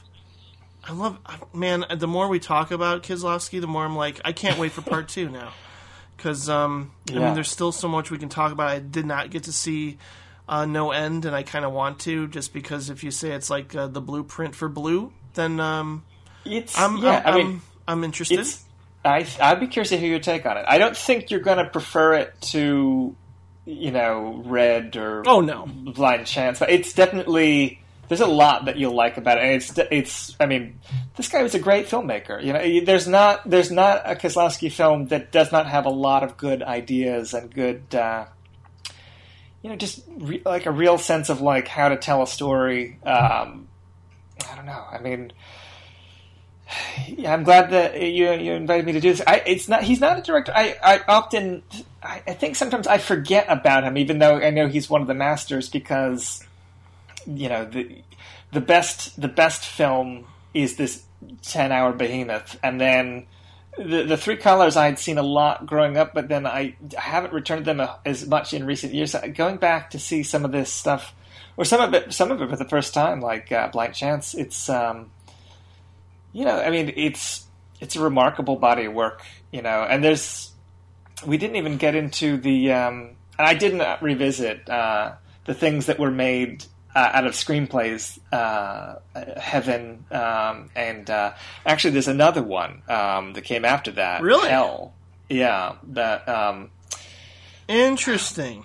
there's a, there's a, do you do you ever see that movie No Man's Land? I think it is the. It's like a war film that actually beat out uh, Amelie for the oh, best foreign language Oscar. right. I haven't. That director did Hell, I think, huh.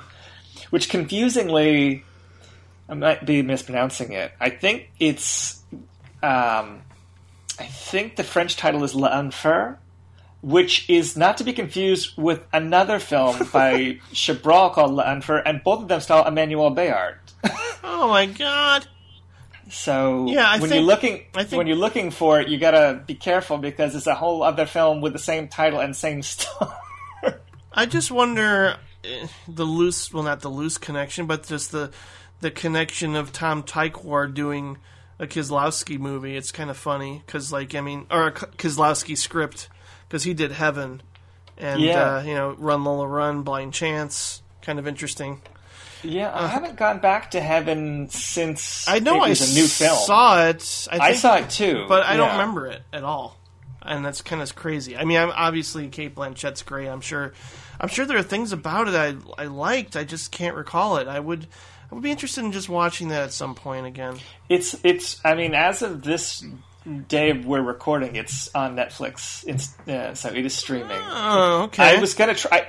We bumped up the recording day to uh, by a day. I actually was gonna try to squeeze it in today if we weren't recording, but you know, we, you know, we- we're covering the films that Kieslowski as director, so I know that we didn't harp on uh, every uh, Schrader scripted film on the Schrader conversation. So I didn't think it was no. too crucial that we cut, catch Kieslowski scripted but not directed films. But Well, uh, I gotta say, I'm I'm coming out here and saying that he might be my third favorite director now. After uh, going through all this and talking about him further, I he emphasizes the importance behind every individual human life, and he presents morality without being moralistic and preachy.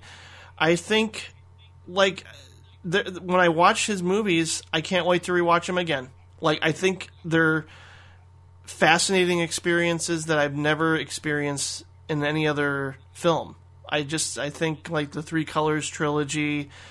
Uh, well, obviously, let's just do our top fives because we get uh, like I just I the more I think about it, the more I respect and appreciate and uh, want to deconstruct his work even further. I just I'm so glad we got to do this, and we'll probably Yeah. do a sequel episode simply because there's so much more we could talk about with this guy.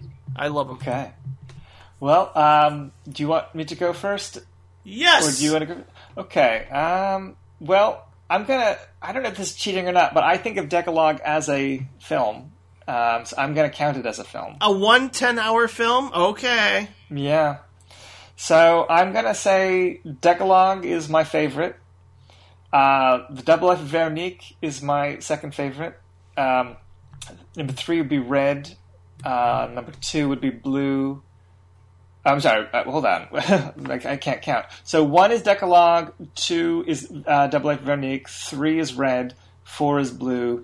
Five is White. Okay. This is where it gets weird. Like, I mean, I guess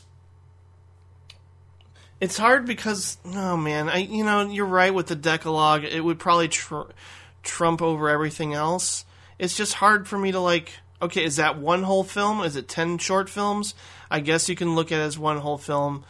Um, it originally aired on TV, but it's still it's cinematic. It's just okay.